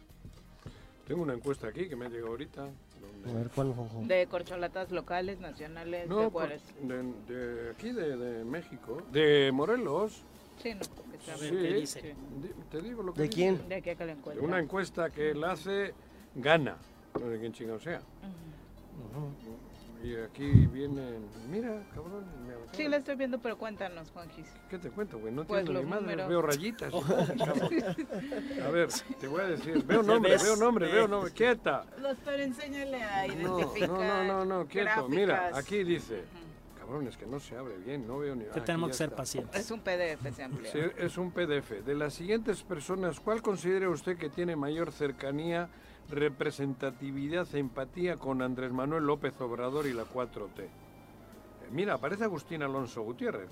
No lo he puesto yo. Ay, qué sorpresa. Tiene un 5%, Tania Valentina tiene un 1, Juan Salgado Brito tiene un 3, Víctor Güero Mercado tiene un 4, Ulises Molina, ¿este quién es? Ulises Bravo Molina. Tiene Me un 3. suena. Me suena este güey, Ulises Bravo Molina, ¿quién será? cabrón? No sé. Margarita González Arabia solo tiene un 5, igual que Agustín Alonso, cabrón. Y eso que está en la lotería no ha salido del bombo. Rafael Reyes tiene un 7. Rabindranath, ah, cabrón, ni le- tiene un 21%. Juan Ángel Flores tiene un 8. Y Lucy tiene un 15. Mira, Rabín y Lucy son los más. Los que más cercanía o Más empatía, identificados, más identificados están con, con Andrés Manuel. Y así están todas, ¿eh? Y en Cuernavaca, Ay, en el ayuntamiento, ¿qué está pasando? Hablábamos eh, de la seguridad. Estás precisamente tú como regidor de esta área y, y obviamente todos sabemos que Cuernavaca no está dentro de este mando coordinado que tan nulos resultados ha entregado en la materia. ¿Qué está haciendo Cuernavaca, el equipo en general al respecto? Pues sí, mira, creo que eh, venía escuchándolos en el camino. Estaban hablando sobre el tema de, de Huitzilac. Justo ayer también en, en cadena nacional, hacían una entrevista a Guarreros y al alcalde de Huitzilac, donde, Rafa. donde decía Rafa, pues es que si ellos ya saben o están coludidos o, o no les interesa, ¿no? Eso es a lo que nosotros queríamos evitar, esta culpar y responsabilizar entre los gobiernos municipales y el Estado respecto a la responsabilidad de la seguridad. Y por eso nosotros dijimos si la si la si el mando coordinado fuera la solución y en automático se resolviera el tema de seguridad pues nosotros lo suscribimos al otro día. Pero el salirnos fue un acto de responsabilidad precisamente para esto no nosotros entendemos que tenemos un déficit de policías tenemos 244 colonias que vigilar llegamos con 14 patrullas eh, con una jubilación, con expedientes de jubilación de más de 60 elementos. Entonces teníamos que fortalecer el estado de fuerza. Hoy actualmente hemos estado viniendo aplicando exámenes a más de 50 nuevos elementos que posiblemente puedan incluirse en la corporación. Hemos adquirido más de 30 patrullas eh, físicas. ¿Ah, sí, sí? claro. Nosotros empezamos con 14 patrullas para dar seguridad a 244 colonias de Cuernavaca. O sea, prácticamente no teníamos... Ni, ni por teléfono le das. No, pues por eso llamaban y no había respuesta o era nula, etcétera, ¿no?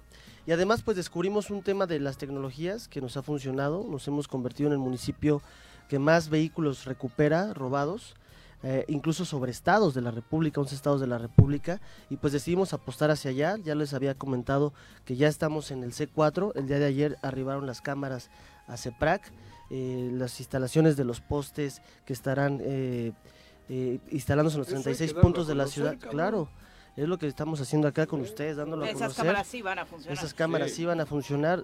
El- ¿Cuántas cámaras van a ser, Jesús? Van a ser 98 cámaras ¿Ah, sí? eh, de- de- que son las que van a estar en el video wall de manera vigilante y de vigi- Pantallas. en las pantallas y en los postes que van a estar vigilando de manera constante, que van a tener identificación Ya está de placas. ya están ubicadas, ya sí, se ya están dónde van las georreferenciadas. no- Incluso nos tenemos eh, considerado una para este eh, ingreso a Cuernavaca por la zona norte, precisamente para ver quién sale, quién entra. La tecnología Este, que estabas empezando a decir, ¿cuál es la tecnología que tienen? ¿Tienen rastreador de placas? ¿Qué más? Identificador de placas, tienen eh, el zoom de reconocimiento facial para tener una fisionomía Ah. bien de la persona que pudiera estar cometiendo algún delito. Eso hablas de las cámaras. Sí, de las Tú, cámaras. el- el- las 90 estas. Sí, de las Ah, 96 es, y el enlace constante. O sea, ya no voy a poder hacer pipí en la No, calle, ya no, cabrón. Juanjo. Y más porque te van a anexar otras 480 Ah, a locales y, y hogares que nos van a servir como eh, de manera complementaria para zonas secundarias. ¿Esas 480 las pone la gente o las va a poner el ayuntamiento? Las vamos a poner nosotros directamente. Lo único que le ¿Quiénes estamos pidiendo a la nosotros?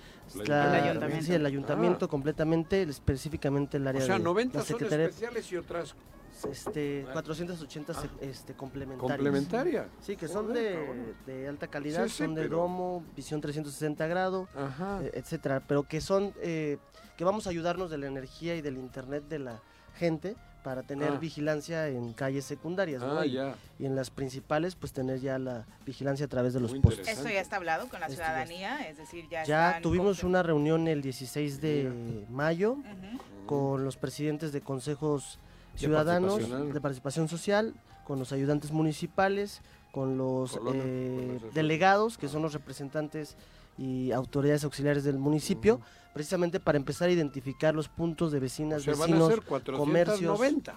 Es correcto. 480 eh, De- ciudadanas, por así decirlo, sí, y 90 y 98 especiales, especiales 90. que estarán conectadas directamente al mira. C4. ¿no? La, la Entonces- capacidad de las cámaras. ¡No es tienen- choro! Las capacidades de las cámaras tienen eh, para poder captar imágenes a pesar de la oscuridad, porque otro de los temas Sí. que tenemos es que desafortunadamente no está no, no. completamente iluminada la ciudad. No, de hecho, pues, cualquier cámara que sea para videovigilancia tiene que, Tiene. que incluir esta característica Sí. de visión nocturna, Sí, que entra al infrarrojo, que se ve en blanco y negro, pero se identifique completamente. Sí. Las cámaras grabarán 30 días de manera consecutiva y todo quedará almacenado para... Digo, pues, es que, es que de pronto llegamos al Oxxo y se busca y nada más aparece un tipo así con la silueta, no se le identifica absolutamente para nada. Entonces, por eso vale la pena Sí, sí, sí. poder hablar de manera clara las especificaciones. ¿Por qué no dejaste para el redondeo, güey?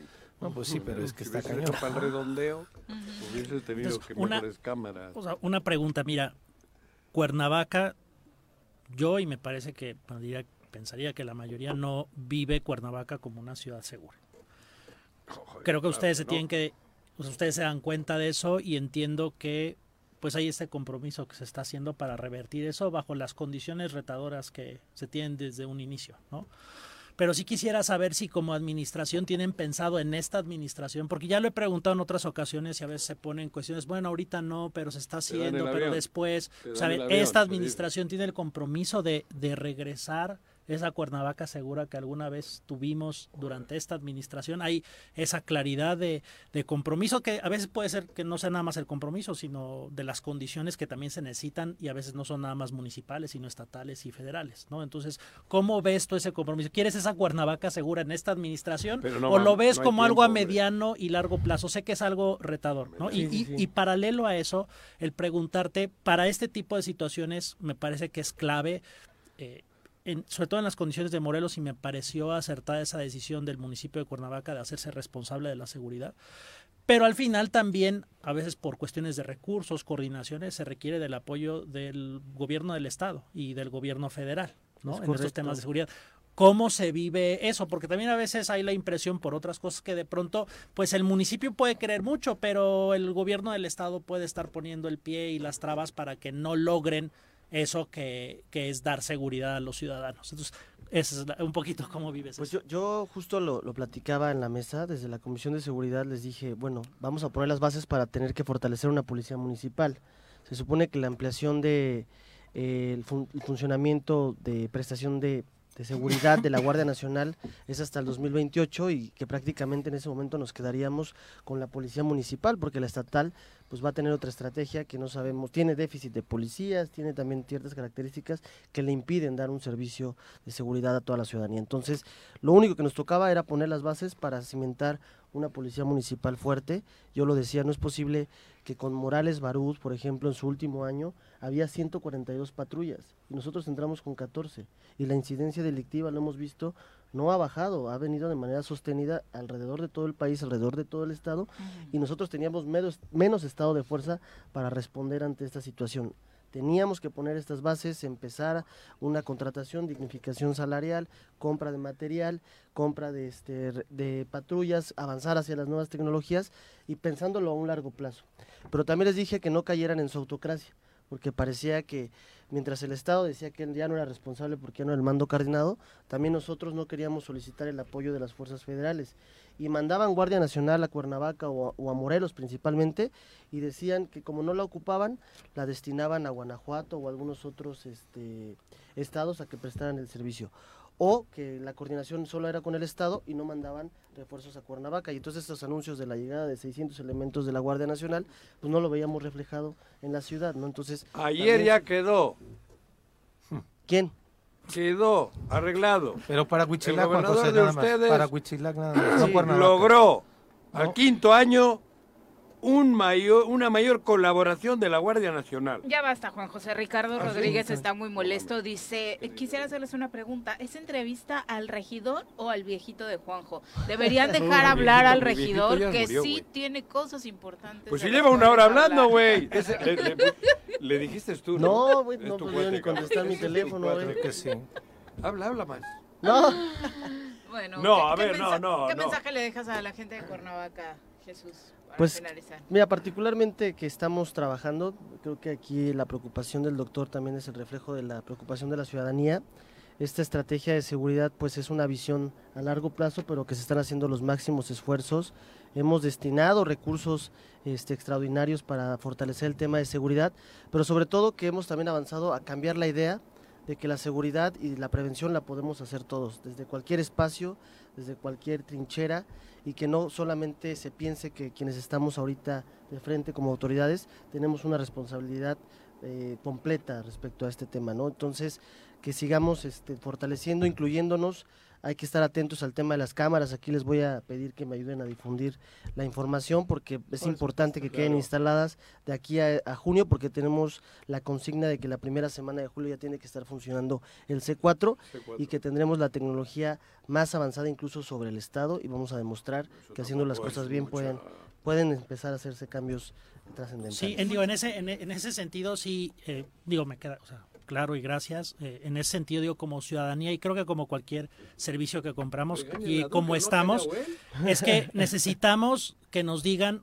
o sea, en general, ¿no? Las autoridades, cuándo van a resolver el tema de la seguridad en Cuernavaca, ¿no? O sea, no, creo que la ciudadanía no queremos cosas de mediano y largo plazo, sino autoridades que nos digan en tres, en seis años, en doce, en veinte, con qué acciones y que se puedan ir midiendo esas acci- acciones.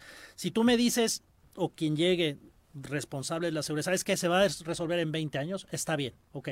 ¿Cuáles son los pasos? Para Pero que no podamos. al pero 19 también, para pero dar los también, y- pasos, entonces, cabrón. por favor, sí, sí comuniquen esas estrategias y ese mediano y largo plazo cuándo es, porque quienes vivimos en Cuernavaca, como en cualquier municipio, queremos saber cuándo se va a resolver la tragedia en la que estamos viviendo ahorita. Y sobre todo creo que también es un el transferir esa responsabilidad a los gobiernos que siguen, porque sabemos que también tenemos esa, esa, esa gran magia mexicana de que llegan gobiernos y destruyen, y entonces ellos ya traen la solución. Entonces, creo que también se tienen que expresar estrategias a 20 años que obliguen también a los que vienen a, a que digan, pues hay esta estrategia que lleva 5 o 10 años y que no la destruyas y, y que puedas continuar. Eso creo que es lo que necesitamos. Entonces, ojalá que empiecen a decirnos cuándo se va a resolver en tiempo a los, a los ciudadanos de Cuernavaca el tema de la seguridad. Pues mira, la, nada más para concluir Sí. rapidísimo y para que No, no sí, quede claro. Ya nos dejó, ya No nos dejó hablar. y me- Ya lo regañaron. Nunca y me están regañando y él no ha callado, cabrón. Mira, fíjate que eh, el alcalde actual fue el primer eh, director de la policía municipal. Y nos platicaba que cuando él era eh, director de la policía tenía más de 700 elementos. Hoy tenemos casi la mitad. La policía de Cuernavaca, como la de todo el estado y como la de todos los municipios, no está mejo- en mejores condiciones de hace 20 años. Y eso lo hablo de, de estrategias, recursos materiales, recursos humanos. Es una, es una incluso una policía eh, pues vieja, por así de- decirlo, de una eh, edad avanzada, ya todos casi en proceso de jubilación, que ya no te rinden. No los- debo de decirlo, pero los- hasta gordito. Sí, pues Eso también la alimentación ha sido un problema. tengo, ¿no? Y este, los procesos, los horarios que tienen que cumplir son muy demandantes, incluso la edad también es un, un tema de desgaste. Y, y esta visión que tú dices de cuándo podemos decirlo de manera certera, pues no hay una fecha, pero que tienen que entenderse que es a largo plazo. Yo lo he dicho, de aquí al 2028 tenemos que construir la policía que prácticamente va a prestar el servicio para la ciudad y desde ahí entonces vamos a empezar a ver resultados más positivos y que a corto plazo, yo les dije y lo puse en la mesa del, del cabildo, necesitamos urgentemente el diálogo con el Estado, el diálogo con la Federación, porque no hay forma de que en estos momentos tengamos eh, la, la posibilidad de dar respuesta al tema de seguridad inmediata. Muchas gracias, No, no, regidor, no, no, por no. acompañarnos. Muy buenos días. Voy a darte Juanji estaba una muy acelerado. única en tu vida. A ver, Juan voy a hacer que te vayas a preguntarme Voy de a- esas no, de, no, no, no. Solo te voy a este, pedir. Está ca- fácil. Canta las mañanitas. Ah, va. Canta. Canta las mañanitas. Pero ¿para quién pues? Canta. Luego te digo para quién. Luego se las dedicamos. Le conviene. Estas son las mañanitas que cantaba el rey David. Hoy por ser día de tu santo te las cantamos a ti. Ahora tú A Rabín, a Rabín. Se las cantamos a Eres Rabín. un barbero, Bueno, eres un barbero. Me debes una, cabrón. José Se las acaba de cantar a Rabín, que hoy es cumpleaños. Es correcto. Ahí vamos a estar un rato con él en un desayuno. Ah, de- mira. de ¿No te acordabas, güey? No, sí me acordaba. No, te lo tuve que recordar yo. Si no hiciste cantarlo una Sí, creo que solo venías a la entrevista para felicitarlo, güey. Ya te ibas sin cantarle la. Nada más. ¿No se las vas a cantar en euskera? Sorionak Suri, Sorionak Beti, Sorionak Rabin, Sorionak Suri. Además el regidor entonado, ¿eh? Sí, ella sabía, Sí. se acordó. No, tenía miedo, puso- tenía miedo. Venía ensayando, en el camino venía Sí, ensayando, se sabía. le había olvidado. Sí. Gracias, 55 años No, del contador Rabindranath Salazar. Un abrazo eh, hoy en su cumpleaños. Muchas gracias. Muchas gracias a ustedes, como siempre. Aquí recibiendo. Ánimo, ¿eh? 8 con 12, volvemos. Ánimo. Listo. El choro después del corte.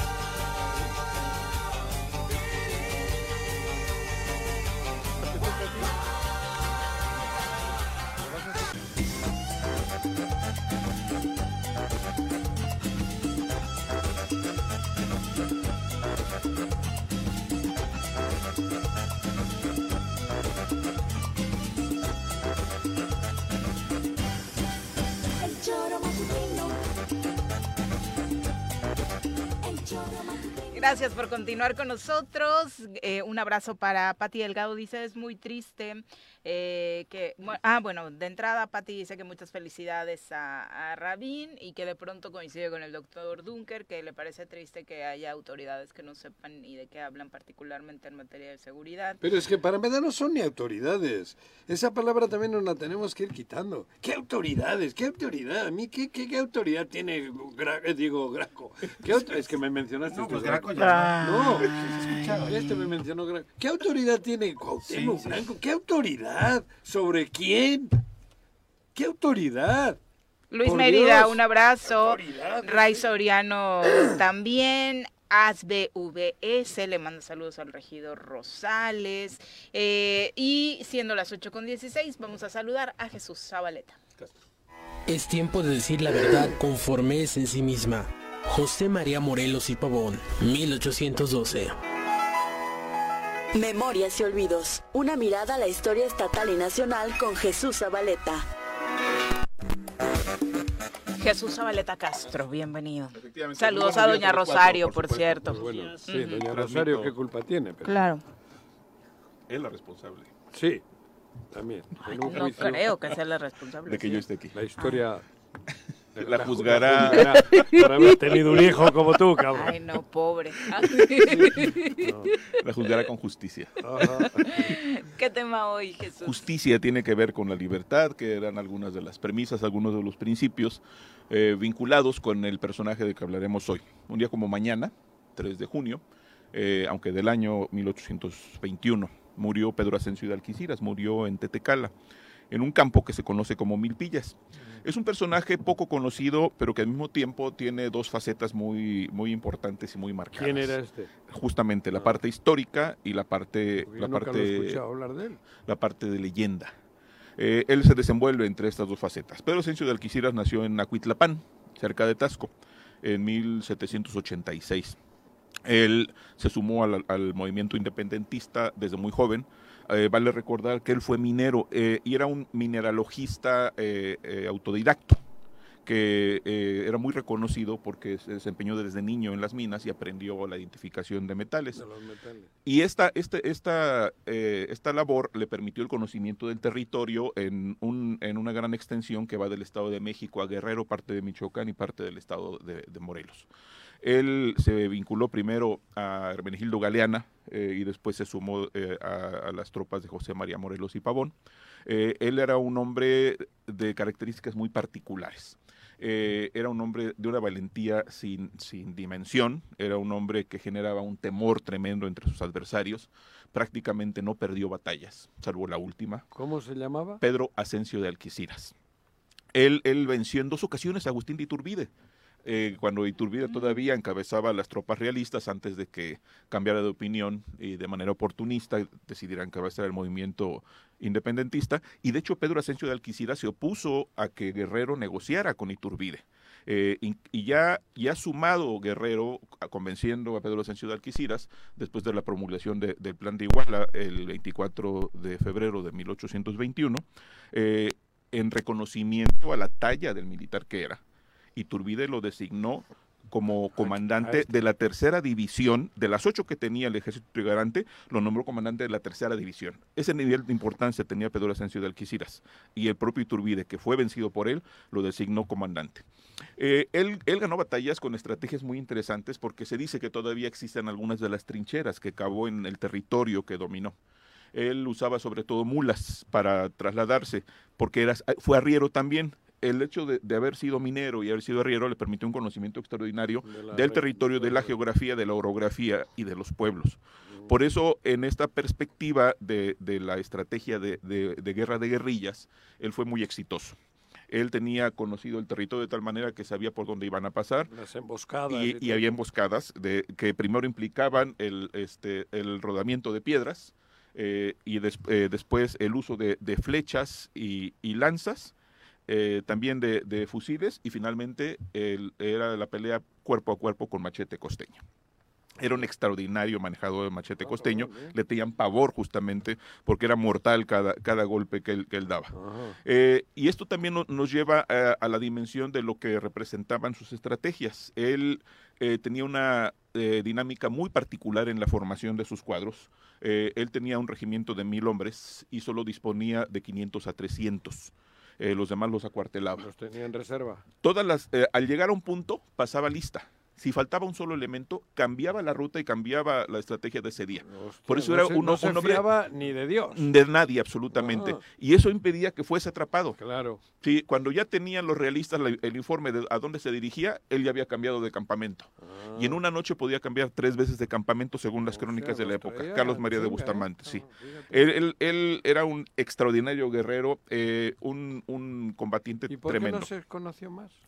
Justamente porque en este acto de rebeldía que desconoció al propio Iturbide, incluso ya cuando estaba bajo las órdenes de Iturbide como comandante de la tercera división del ejército trigarante, eh, desobedeció Iturbide.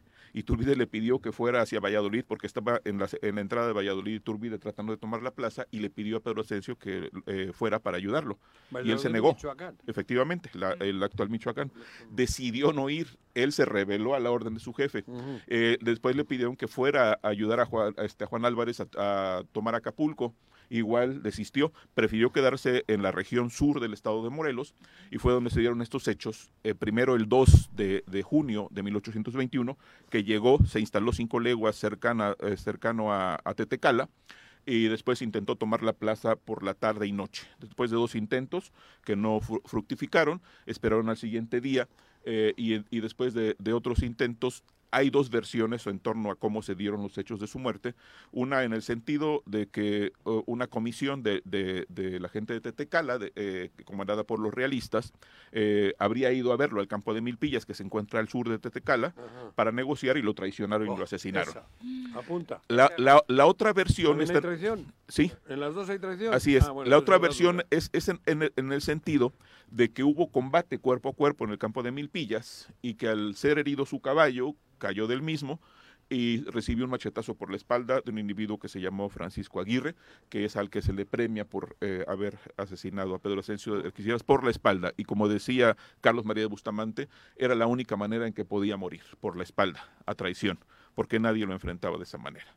Su cuerpo eh, eh, inerme fue eh, masacrado, todavía se dice en, la- en las crónicas, por el odio que le tenían los realistas, y después su cabeza fue, fue cercenada Exhibida. para enviarla a Cuernavaca, donde fue exhibida, muy seguramente eh, frente al Palacio de Cortés. Como se acostumbraba en la época, ¿no? Así es, como, Como la con muchos. de granaditas que colgaron cabezas, ¿no? No, eso fue en En la Aca- independencia. Sí, exactamente, aunque, aunque eh, los atraparon en, la capita de Baján. sí, sí. Eh, pero era común que, que se exhibieran las cabezas.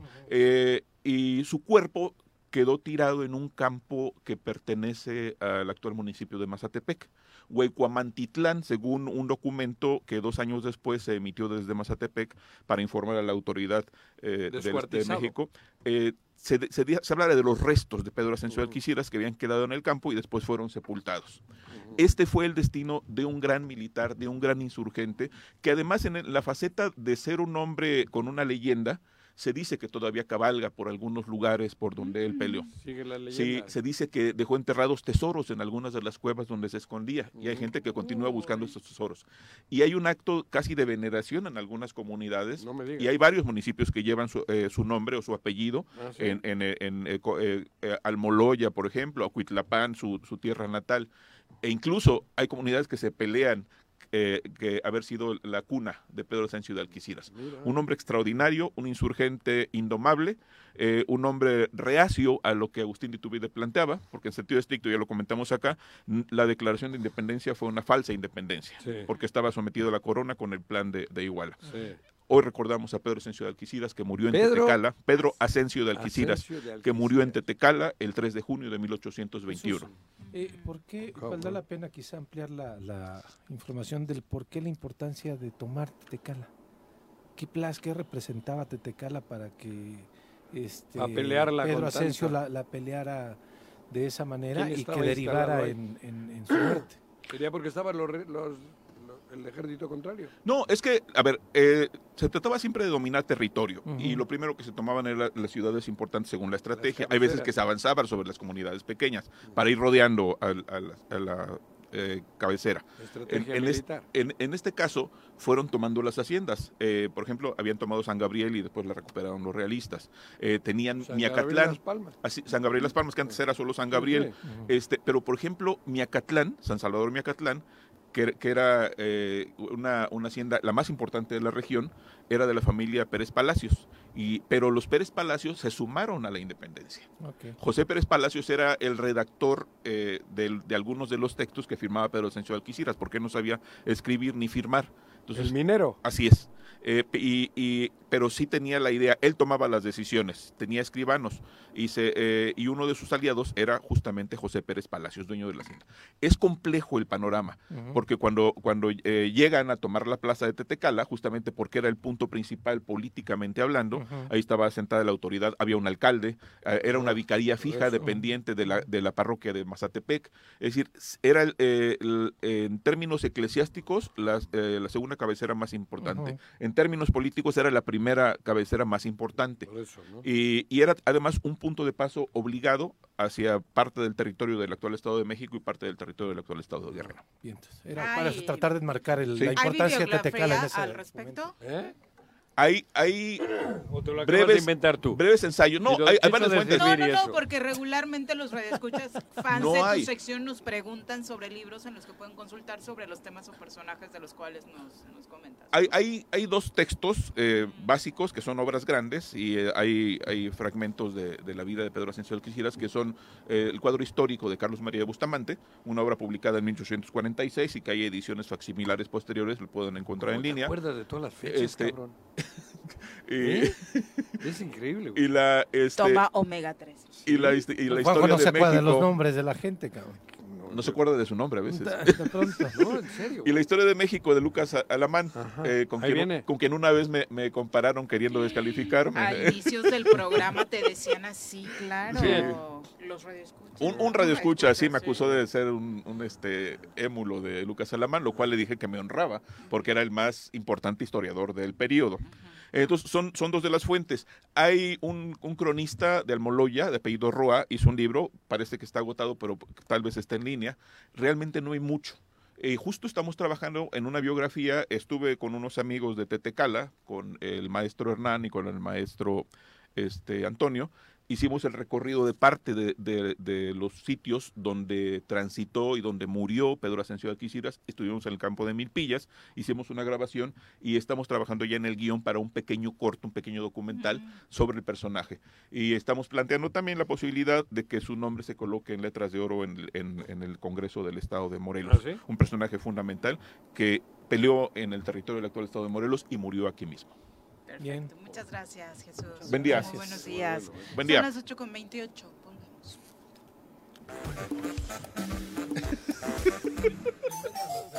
¿Eh?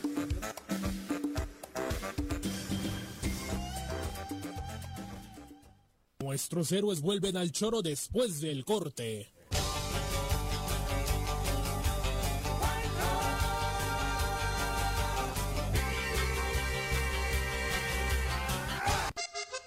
Súbale por Juárez, Calvario, atravieso Avenida Morelos. Eh, Sí, sí se va recorriendo, por favor. Por favor, pero rapidito que ya va a empezar el choro.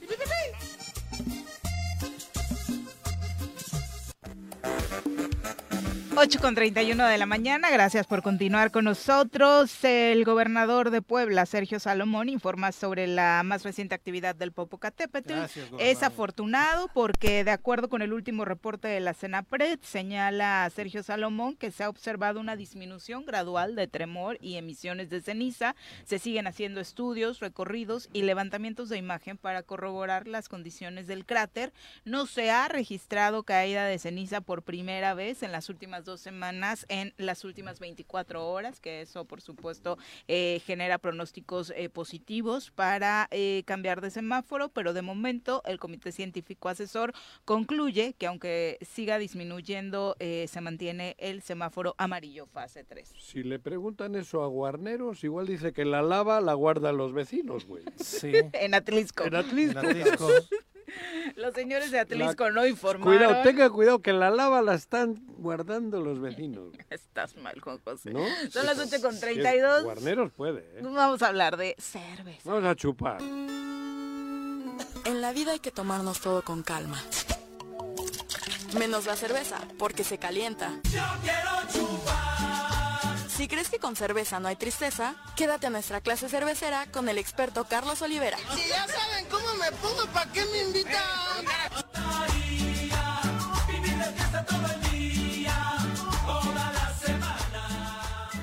¿Cómo te va, Carlos? Hola, ¿qué tal? Muy buenos días, muy buenos días a todos. Muy contento de estar aquí con ustedes, de encontrarme aquí a, a Iván también. También es ya conocedor. Ya es parte Ya, de la comunidad de la cerveza artesanal Sí, en sí, Morelos, y- y ¿verdad? muy pronto vamos a arrancar un proyecto bien padre. con Qué el bueno, cabrón. Varios Estamos, de nuestros colaboradores, ¿no? Afortunadamente, Leael Acevedo en su momento. él a él ¿no? también, él este, eh, tengo entendido está por- está diseñando su etiqueta. ¿Ah, sí? Sí, ya está en eso. Ah. Sí. Sí, exactamente. Y bueno, hoy traigo un tema bien chistoso, jamás me imaginé hablar de esto aquí ni en ningún lado, ¿De pero? Porno. ya ven que vamos a hacer una copa, una copa cervecera, que es precisamente un este un evento en el que compiten las cervecerías para que tengan una imagen mental Oye, de ya cómo está a la vuelta de la. Ya esquina, dos ¿no? meses. Sí. Sí, pues imagínense que el juez tiene frente a él lo que se llama un flight, como vuelo en inglés, flight, así se dice, y el flight precisamente son el conjunto de cervezas que va a juzgar. Y las Sin- ponen frente sin a él. saber la marca. Si él no sabe la marca, él solamente le dicen, hoy vas a, a juecear, por decirlo, o a juzgar, X estilo de cerveza. Claro. Y le ponen el flight, que pueden ser de 5 hasta 15 cervezas. En vasitos. Igual Exactamente, en vasitos o copas, cantidad. precisamente traslúcidas, que se pueda ver. ¿Te da el paladar para probar Pégate al 15 en una sentada? no Bueno, los jueces se avientan hasta cinco estilos en un día. Nieve de limón te ayuda a quitarte el sabor. La nieve limón, bueno, lo que, es, lo que hacen los jueces en este caso son pan neutro, que no tenga ni mantequilla, ni sal, ni nada así. Para Pan neutro y para el olfato se huelen ellos mismos. Cuando tú te hueles a ti mismo, te reseteas, digamos, ¿no? ¿Ah, sí? El, el- Mira. el A ver, reseteate, Joder, Jorge. pues me- A ver si funciona. Ah, sí. Se estaba buscando el botón. Me asusté yo solito.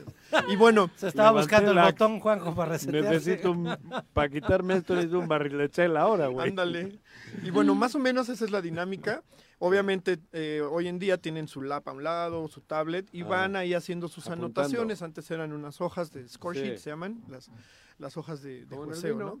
Exacto, muy Ah, parecido a lo del vino, vino. es una cata formal, Ah. y de ahí salen precisamente los ganadores, esa es la forma de competir, esa es la manera en la que se hacen las cosas. Y bueno, lo que tengo que aclarar al público es que no es una competencia la que estamos organizando de a ver quién toma más cerveza. No saben No. cuántos, cuántos me están llegando correos, mensajes de que hacen equipos ya de amigos, que Para- cómo van a competir, que en dónde se inscriben. Sí, como los alemanes, ¿no? Exactamente, como si fuera una este, la bota, ¿no? La bota alemana. Ándale. Entonces, eh, que- quería aclarar eso, ¿no? Al público en general. Invitarlos a que vayan a la copa, que prueben, que disfruten. Degustarla, y a lo mejor desilusionarlos un poquito en el tema de que no, no estamos pidiendo quintetas para ver quién se ¿Quién acaba más rápido más? un cartón de caguamas. Exactamente, lo que estamos haciendo es darle formalidad a un evento. Vienen estos jueces que se la pasan por todo el mundo en copas. Eh, la mayoría de los que van a venir en lo que va el año han ¿Vienen del estado, han estado, son mexicanos Ah, todos, pero- pero, exacto, se la pasan recorriendo en lo, En el mundo. En el mundo han El ido a mundo Italia. Brasil, a, a Oregon, a las copas grandes que ha habido en lo que va del año y van a ir también otros a, a Brasil y a, y a la copa que sale en Guatemala en, en- en el verano, ¿no? Son jueces de mucha categoría, son jueces que llevan en la industria años, que tienen sus certificaciones BJCP, Cicerón, Domens, que son precisamente las instituciones que, que forjan a los, a los cerveceros, ¿no? Y a los jueces. Entonces, pues, Nada más quería aclararle eso al público. Discúlpenos, ya haremos un evento en, no el que se beba el volumen, ¿no? Este, o, o quizá eso lo pueden hacer a, a cada fin de semana en las michelandias que hay por todo el estado, pero aquí no, nuestro evento es para premiar la calidad de la Y cerveza conocerla. y conocerla, La variedad. saber exactamente Ajá. de Que estilos. al final, después de tomarte de todas un poquito, terminas con una cantidad considerable en la dentro, ¿no? Claro que sí, por eso hay que acompañarlo de alimentos, Claro. pausas tomando agua. Y Mm. también hay que ir este, neutralizando paladar y nariz durante el ejercicio constantemente, porque si no ya te, te saturas y ya no pruebas nada. ¿Cómo va la organización del evento? Muy bien, afortunadamente. Ya en- pronto gente. van a empezar a haber muchísimo ruido al respecto, porque Ah, sí. vamos, estamos por lanzar ya la, la- la La campaña, campaña. con venta de boletos, etcétera. Pero ¿no? registros para participar como competidores de Para productos. participar, está, ¿no? eso lo empezamos desde, desde marzo, finales de marzo. Todos los que están en la asociación. Pero y- exacto, y, y lo hicimos muy como hacia la industria, ¿no? Muy Claro. dirigido a quien hace cerveza. Quien hace cerveza sabe de esto desde marzo. Y ya nos llegaron las primeras muestras, las primeras muestras para competir. Toluca llegaron, viene llegaron de Chihuahua. ¿En serio? Sí, de Chihuahua fue el primer paquete de muestras que nos llegó. ¿Ya llegó? Sí, exactamente. ¿Dos meses Obviamente no sabemos de quién, porque todo esto es a ciegas y sin saber, este, o- salvo un documento que viene adentro que se devela al final, ¿no? Nochebuena, eso no participan, ¿no? Eh, no, Eh, no, las industriales, industriales no. no. Además de que a ellos no les interesa, No, claro. obviamente. Al Eh, revés, lo que les interesa es que no lo hagan ustedes, cabrón. Sí, lo que les interesa es que no hagamos estas cosas. que- Claro. Que, la gente siga pensando en clara y oscura hay, y, y- claro. y que la victoria es nuestra. Ajá. Y ya no, pero bueno, nosotros lo que hacemos es precisamente abrirle a todo el espectro, tanto amateur como profesional.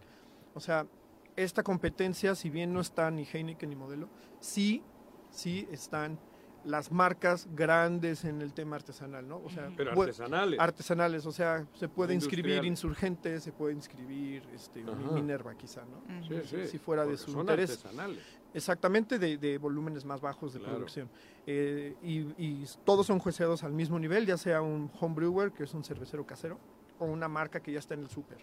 Todos se, van a juecear con la misma vara. Es- y es lo bonito de este show, porque de ahí te encuentras que hay gente con muchísimo talento que en su casa hizo una cerveza que supera a todas estas que, ¿Estás seguro? que están en el súper, etcétera. Sí, salen, salen muy no va a buenos intervenir productos. Ulises.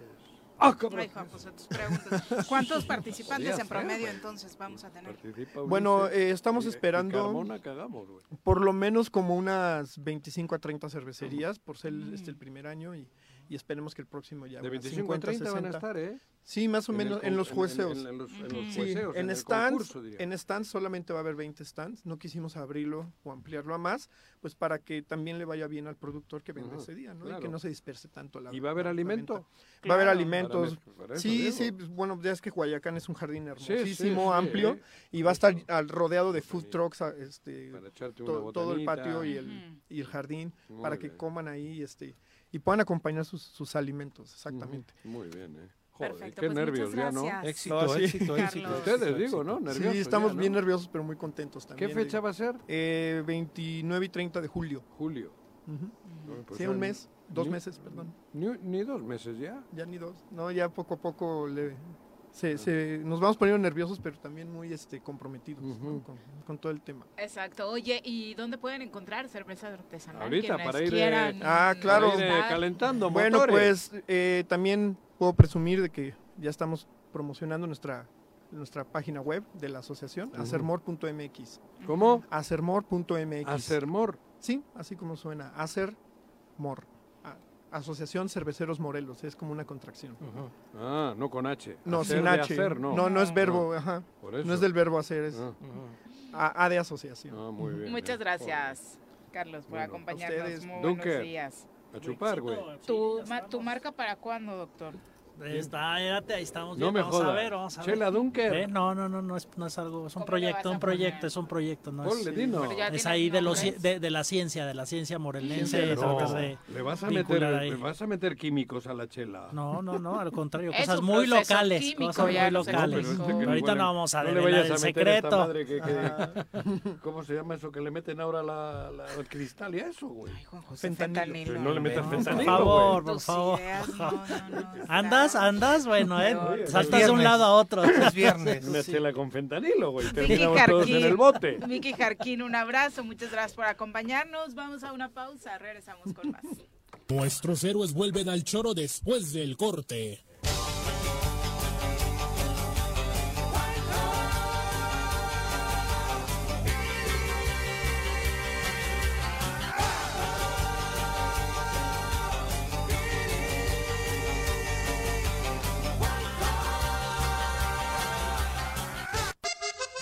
Súbale por Juárez, Calvario, atravieso Avenida Morelos. Eh, Sí, sí se va recorriendo, por favor. Por favor, pero rapidito que ya va a empezar el choro.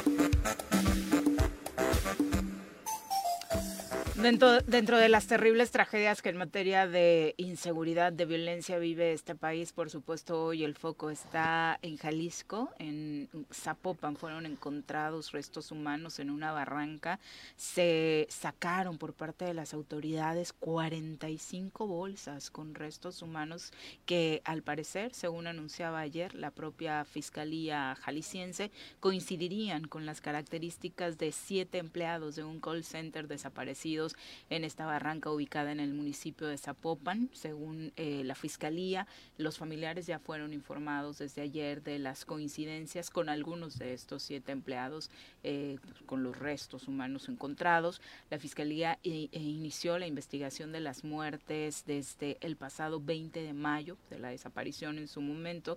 Dijo que tiene información preliminar de que las partes de los cuerpos coinciden con las características físicas de algunos de los jóvenes buscados.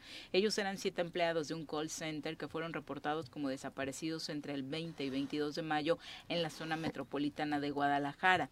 Luis Joaquín Méndez Ruiz, fiscal de Jalisco, dijo que encontraron estos restos humanos dentro de bolsas tiradas en un terreno con una pendiente muy pronunciada. Los forenses aún no han determinado el número total de víctimas ni sus identidades. El Instituto Jalisciense de Ciencias Forenses está trabajando de la mano con familiares de los desaparecidos, según informó, para determinar la identificación de los restos humanos. De entrada, la nota es que podrían coincidir con, con estos siete empleados del call call center. Sin embargo, bueno, en 45 bolsas, imagínese usted lo que podrán encontrar, ¿no? Pero es increíble y es parte de la denuncia que hacen las madres y padres buscadores en el país, ¿no? Cómo, pues, prácticamente estos terrenos se han convertido en los cementerios de la delincuencia organizada.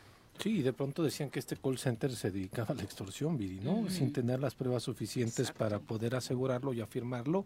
Y de alguna manera con esta matiz que le querían dar, pues como querían desestimar de alguna, de alguna forma eh, la desaparición de estos jóvenes. Sí, lamentablemente un hecho es que notorio es que ya es algo normalizado. Sí. Eso es creo que lo, lo de fondo escalofriante Joder, para pero- nuestro nuestra civilización, Pero de ¿no? Digo, formas, y, y- es a y- granel. Sí, sí, sí, sí. 45 bolsas con restos humanos, tú Pero bueno. imagínate. Y de nuevo No, es de lo que a enteras, no de lo que te enteras, ¿no? Este, pero sí es algo normalizado y es algo que desafortunadamente no se ha resuelto Pero- a fondo. ¿no? Donde meten pico y pala, las madres buscadoras encuentran restos Encuentran. humanos. O sea, es increíble. Increíble. Son las 8.46, vamos a temas más eh, amables, por supuesto, eh, lo que va a suceder en los deportes este fin de semana. Las pelotas, las pelotas, las pelotas juega usted. No hay deporte en este mundo donde no las use usted. Las pelotas, las pelotas, las que sueña para usted. Son las de Ninelli, Niurka, Maradona y Pelé. Las pelotas, las pelotas, las pelotas, sabe usted. Son las mismas en Bilbao. En Tenisco, en donde esté. Tan, tan. Bruno, ¿cómo te va? Muy buenos, días. Hola, buenos días. Sí, saludos también para Pedro, para Juan, para el doctor y saludos para todo el auditorio. Bueno, entramos en esta época en la que en el fútbol hay pocas noticias, obviamente porque los torneos están eh, ya prácticamente todos en pausa, pero eh, el fútbol estufa, no para. Sí, el, el, el fútbol estufa no para algunas ¿Cuál es ese? que se empiezan a mover. La cocinada de las contrataciones. Ah, Otros, unos, algunos equipos que se desarman, otros que se vuelven a, eh, que se están reforzando. El caso de pues, América, que todavía sigue sin entrenador. Se dice que está muy cerca el entrenador del Atlético de San Luis, el brasileño Martín, pero todavía no hay, no hay nada no hay nada confirmado en cuanto al, al equipo de, de Cuapa, que ya reforzó con, con el lateral de Pachuca, con Kevin. con Kevin Álvarez. Y bueno, en el caso de Cruz Ay, perdimos a Bruno. Sí, el América no encuentra técnico, mientras que el Tano, como ya lo habíamos comentado, pues firmó inmediatamente con Rayados de Monterrey, dentro de los cambios eh, que se han dado de manera más rapidita. Eh, hoy se confirma que el Vasco Javier Aguirre, como era de esperarse, renueva con el Mallorca después del extraordinario torneo que tuvo en España, ¿no? Después de este paso, la verdad es que terrible con Rayados de Monterrey el año pasado. Parece que ya México no, No le sienta bien. tan bien, ni le gusta, ¿no? Sobre Sí. todo ya se veían, eh, o sea, las conferencias un tanto apático, todo lo contrario a lo que sucedía Digo, en nada más en sus encuentros con los medios de comunicación, competir sonriente, dicharachero. es que la competir todos los fines de semana como se compite en Europa te da otra otra vitalidad. Mm. Aquí te Se da le una nota hueva. a leguas. No, a todo el leguas. mundo. Insisto, hasta en este detalle Es tan mínimo que salir a conversar con los medios de Es otro comunicación. deporte. Hablábamos, Bruno, de la renovación del Vasco Aguirre que se confirma con el Mallorca. Sí, creo que es, lo- es la mejor decisión que ha podido tomar porque, bueno, en América no iba a estar tan a gusto, quizás como... En el América. Está afrontando, que también está afrontando el descenso y qué bueno porque se lo ganó, porque salvó al equipo, porque ya su, su te va a cumplir su tercer torneo con ese que renovó, si no me equivoco, ya lo, ya lo rescató en, en dos ocasiones y... El primero entró cuando faltaban nueve jornadas y estaba en el descenso y lo salvó de churro. Y ahora toda la temporada lo, lo lleva en el, creo que está en el décimo lugar o por ahí. Así terminó. Sí, están, están en la mitad de la tabla y bueno, bien dicen que el fútbol te, da- te da revanchas, el deporte te da revancha después de que le fue- no le fue tan bien con el Leganés. Bueno, el Leganés agarró ya cuando estaba en, en, en la UBI, cabrón. Ya estaba muriéndose. Y ahora, bueno, pero se quedó muy cerca, se quedó a, Sí. a un punto de, A un gol. puntos de, a dos puntos de, de salvarlo, se quedó aún así, se quedó muy cerca de, de lograrlo. Y ahora tuvo la oportunidad de, bueno, de renovar su contrato y qué bueno por, por el Vasco que está acostumbrado a vivir este tipo de, de situaciones con equipos que eh, logran sufrir con el descenso. Bueno, el Vasco ha y estado, ha estado en, a- en otros niveles también. Arriba ¿eh? y abajo, Con el. Atlético, Joder, ¿no? En el Atlético Con el Madrid, con el Osasuna. Con el Osasuna que lo llevó a Champions, Claro, con el cabrón. Atlético de Madrid. El boom También del Kun Agüero inicia con él en el Claro, Atlético de sí, Madrid. Sí, no, no. Conoce perfectamente todos los estados de la Liga Española. Sí, eh, un entrenador ya con experiencia, cuando- cuando- aunque cuando vino a México no le fue tan bien con Rayados de Monterrey en su última etapa, pero pues es un entrenador que está más acostumbrado al fútbol europeo, dirigiendo también, recuerdo también cuando dirigió la selección de Japón, que al final lo terminaron eh, despidiendo por un tema extracancha, por un tema anti- eh, fuera del deporte, pero bueno, no fuera del deporte, pero no fue por un tema de resultados, por el que le terminaron dando las gracias. Claro. Y bueno, qué bueno por el, por el Vasco Aguirre que continuará como técnico del Mallorca y siendo pues eh, técnico de la de ¿Quién una ha de sido las el del mexicano? mundo. ¿Quién ha sido el técnico mexicano Él. más importante en la historia del fútbol? Él. Mexicano. Sin duda. Él. Él, sin duda. Él. Ujú. Sí, y mira que él. su carisma hace que incluso nos olvidemos de sus escandalitos, ¿eh? Como No, no, aquel sí, asunto del de arreglo de apuestas, partidos, cosita que el asunto de la patadita en, un, No, en el terreno de juego eso- desde la banca. Ajá, Esos bien. vascos no patadita. controlan el carácter. A veces se nos va una patadita por ahí. Sí. Sí, la verdad, sí. Primo tenía que ser, pero bueno. No, no, mío no. De mis hijos. Político. Mío no, de mis hijos. Pero no, buen amigo. Oye, Bruno, hay Fórmula 1 precisamente en España, ¿no? Este fin de Barcelona, semana. en Cataluña. Cataluña. Ot- Ah, se Sí, llama Gran Premio de España. Me vale madre. Hay Fórmula 1 en, en Barcelona, se corre el Gran el GP de España, Vamos a, a Checo, ahora, ahora se están corriendo, me parece que las, las prácticas. A Checo, ojalá que le, que le pueda ir bien después de que no pudo terminar en Mónaco la semana pasada. Ojalá ¿Sí que terminó? se logre Mal, pero terminó. Se logre reivindicar esta vez con Red Bull. Y Verstappen iba liderando, según vi hace ratito, en que, sale obviamente como gran favorito, ¿no? Sí, Verstappen sale como, como líder, bueno, el líder del campeonato mundial. También por ahí está apretando muy bien eh, Fernando Alonso y, y Checo Pérez, que ojalá que ahora sí le termine yendo bien en este Gran Premio de Barcelona para que siga en, el, en ese buscando ese segundo lugar del campeonato mundial. Se le complicó buscar la primera posición después de haber errado el, el circuito pasado. Alonso pero, se le está pues, acercando, ¿eh? Otra oportunidad. Alonso, el, el veterano, se le está acercando en los Sí, puntos. Alonso que está dando un temporadón, ¿eh? Un temporadón con Aston Martin. Inició muy bien la, la campaña y continúa ahí muy, muy cerca de Checo, aunque, bueno, creo que si Checo sigue haciendo pues bien las cosas y, y no tiene ese tipo de percance como el que tuvo la, la carrera pasada, podrá finalizar en, en la segunda posición, aunque le- aún le falta mucho, es muy Sí, grande, gran circo todavía puede, y todavía le falta pueden mucho, pasar le muchas cosas. hasta el-. Difícil que a Verstappen le quiten, pero puede pasar de todo. Todavía no va ni a la mitad del circuito. Sí, en la práctica terminó Verstappen como primer lugar, Checo segundo, el tercero Ocon y Fernando cae al sexto, ¿no? Fernando Alonso. En el- la el- práctica de hoy. Ah, sí, ¿eh? Joder. Muy bien. Pero bueno, Bruno, hay eh, lista de coca para la selección. Y el tenis. Sí, también o sea, está jugando Roland Garros en estos momentos, me parece que está jugando Djokovic, Djokovic que va No está Nadal y como que no hay tanto, ¿no? Digo, en ese, en ese evento que ha sido el rey durante los últimos 20 años, cabrón.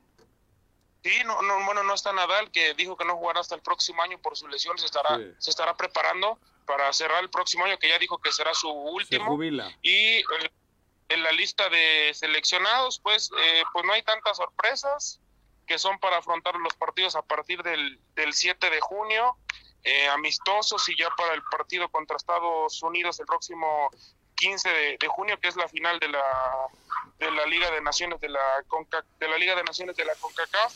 Y bueno, Acevedo, Ochoa, Malagón, eh, Toño Rodríguez, Mira Kevin Álvarez, ¿eh? Puro chamaco. sí, Puro chamaco. Néstor Araujo, Omar Campos, Romo Araujo, Guzmán Sánchez, eh, el Cachorro, eh, Sepúlveda, Arteaga, Reyes, Le Vázquez. dicen el cachorro, pero tiene como 40 años, Ay, ¿no? no es cierto, Ah, ¿no? Cachorro sí es de los... Ah, es de los... Digo, de promedio todavía. Bueno. El cachorro y tiene 40 años. que, que de- descendió con el español de Barcelona, Montes. Eh, Álvarez Montes, mira. y Chávez. No, ese es el cachorro. El cachorro. De allá. Ah, mira, cachorro Montes. Que, que es un caso interesante el del español, ¿eh? Iba a llevar a la justicia española una apelación Atlético de por contra el Atlético su de Madrid. descenso por lo ocurrido particularmente con el Atlético de Madrid. En un gol. Ujú, en el bar. Sí. Pero bueno, eh, nada nada nuevo con esta lista del tri. No, nada, nada Pues, ¿a quién va a nuevo. llevar si no hay más? realmente no. La cosa, tampoco hay mucho para dónde escoger.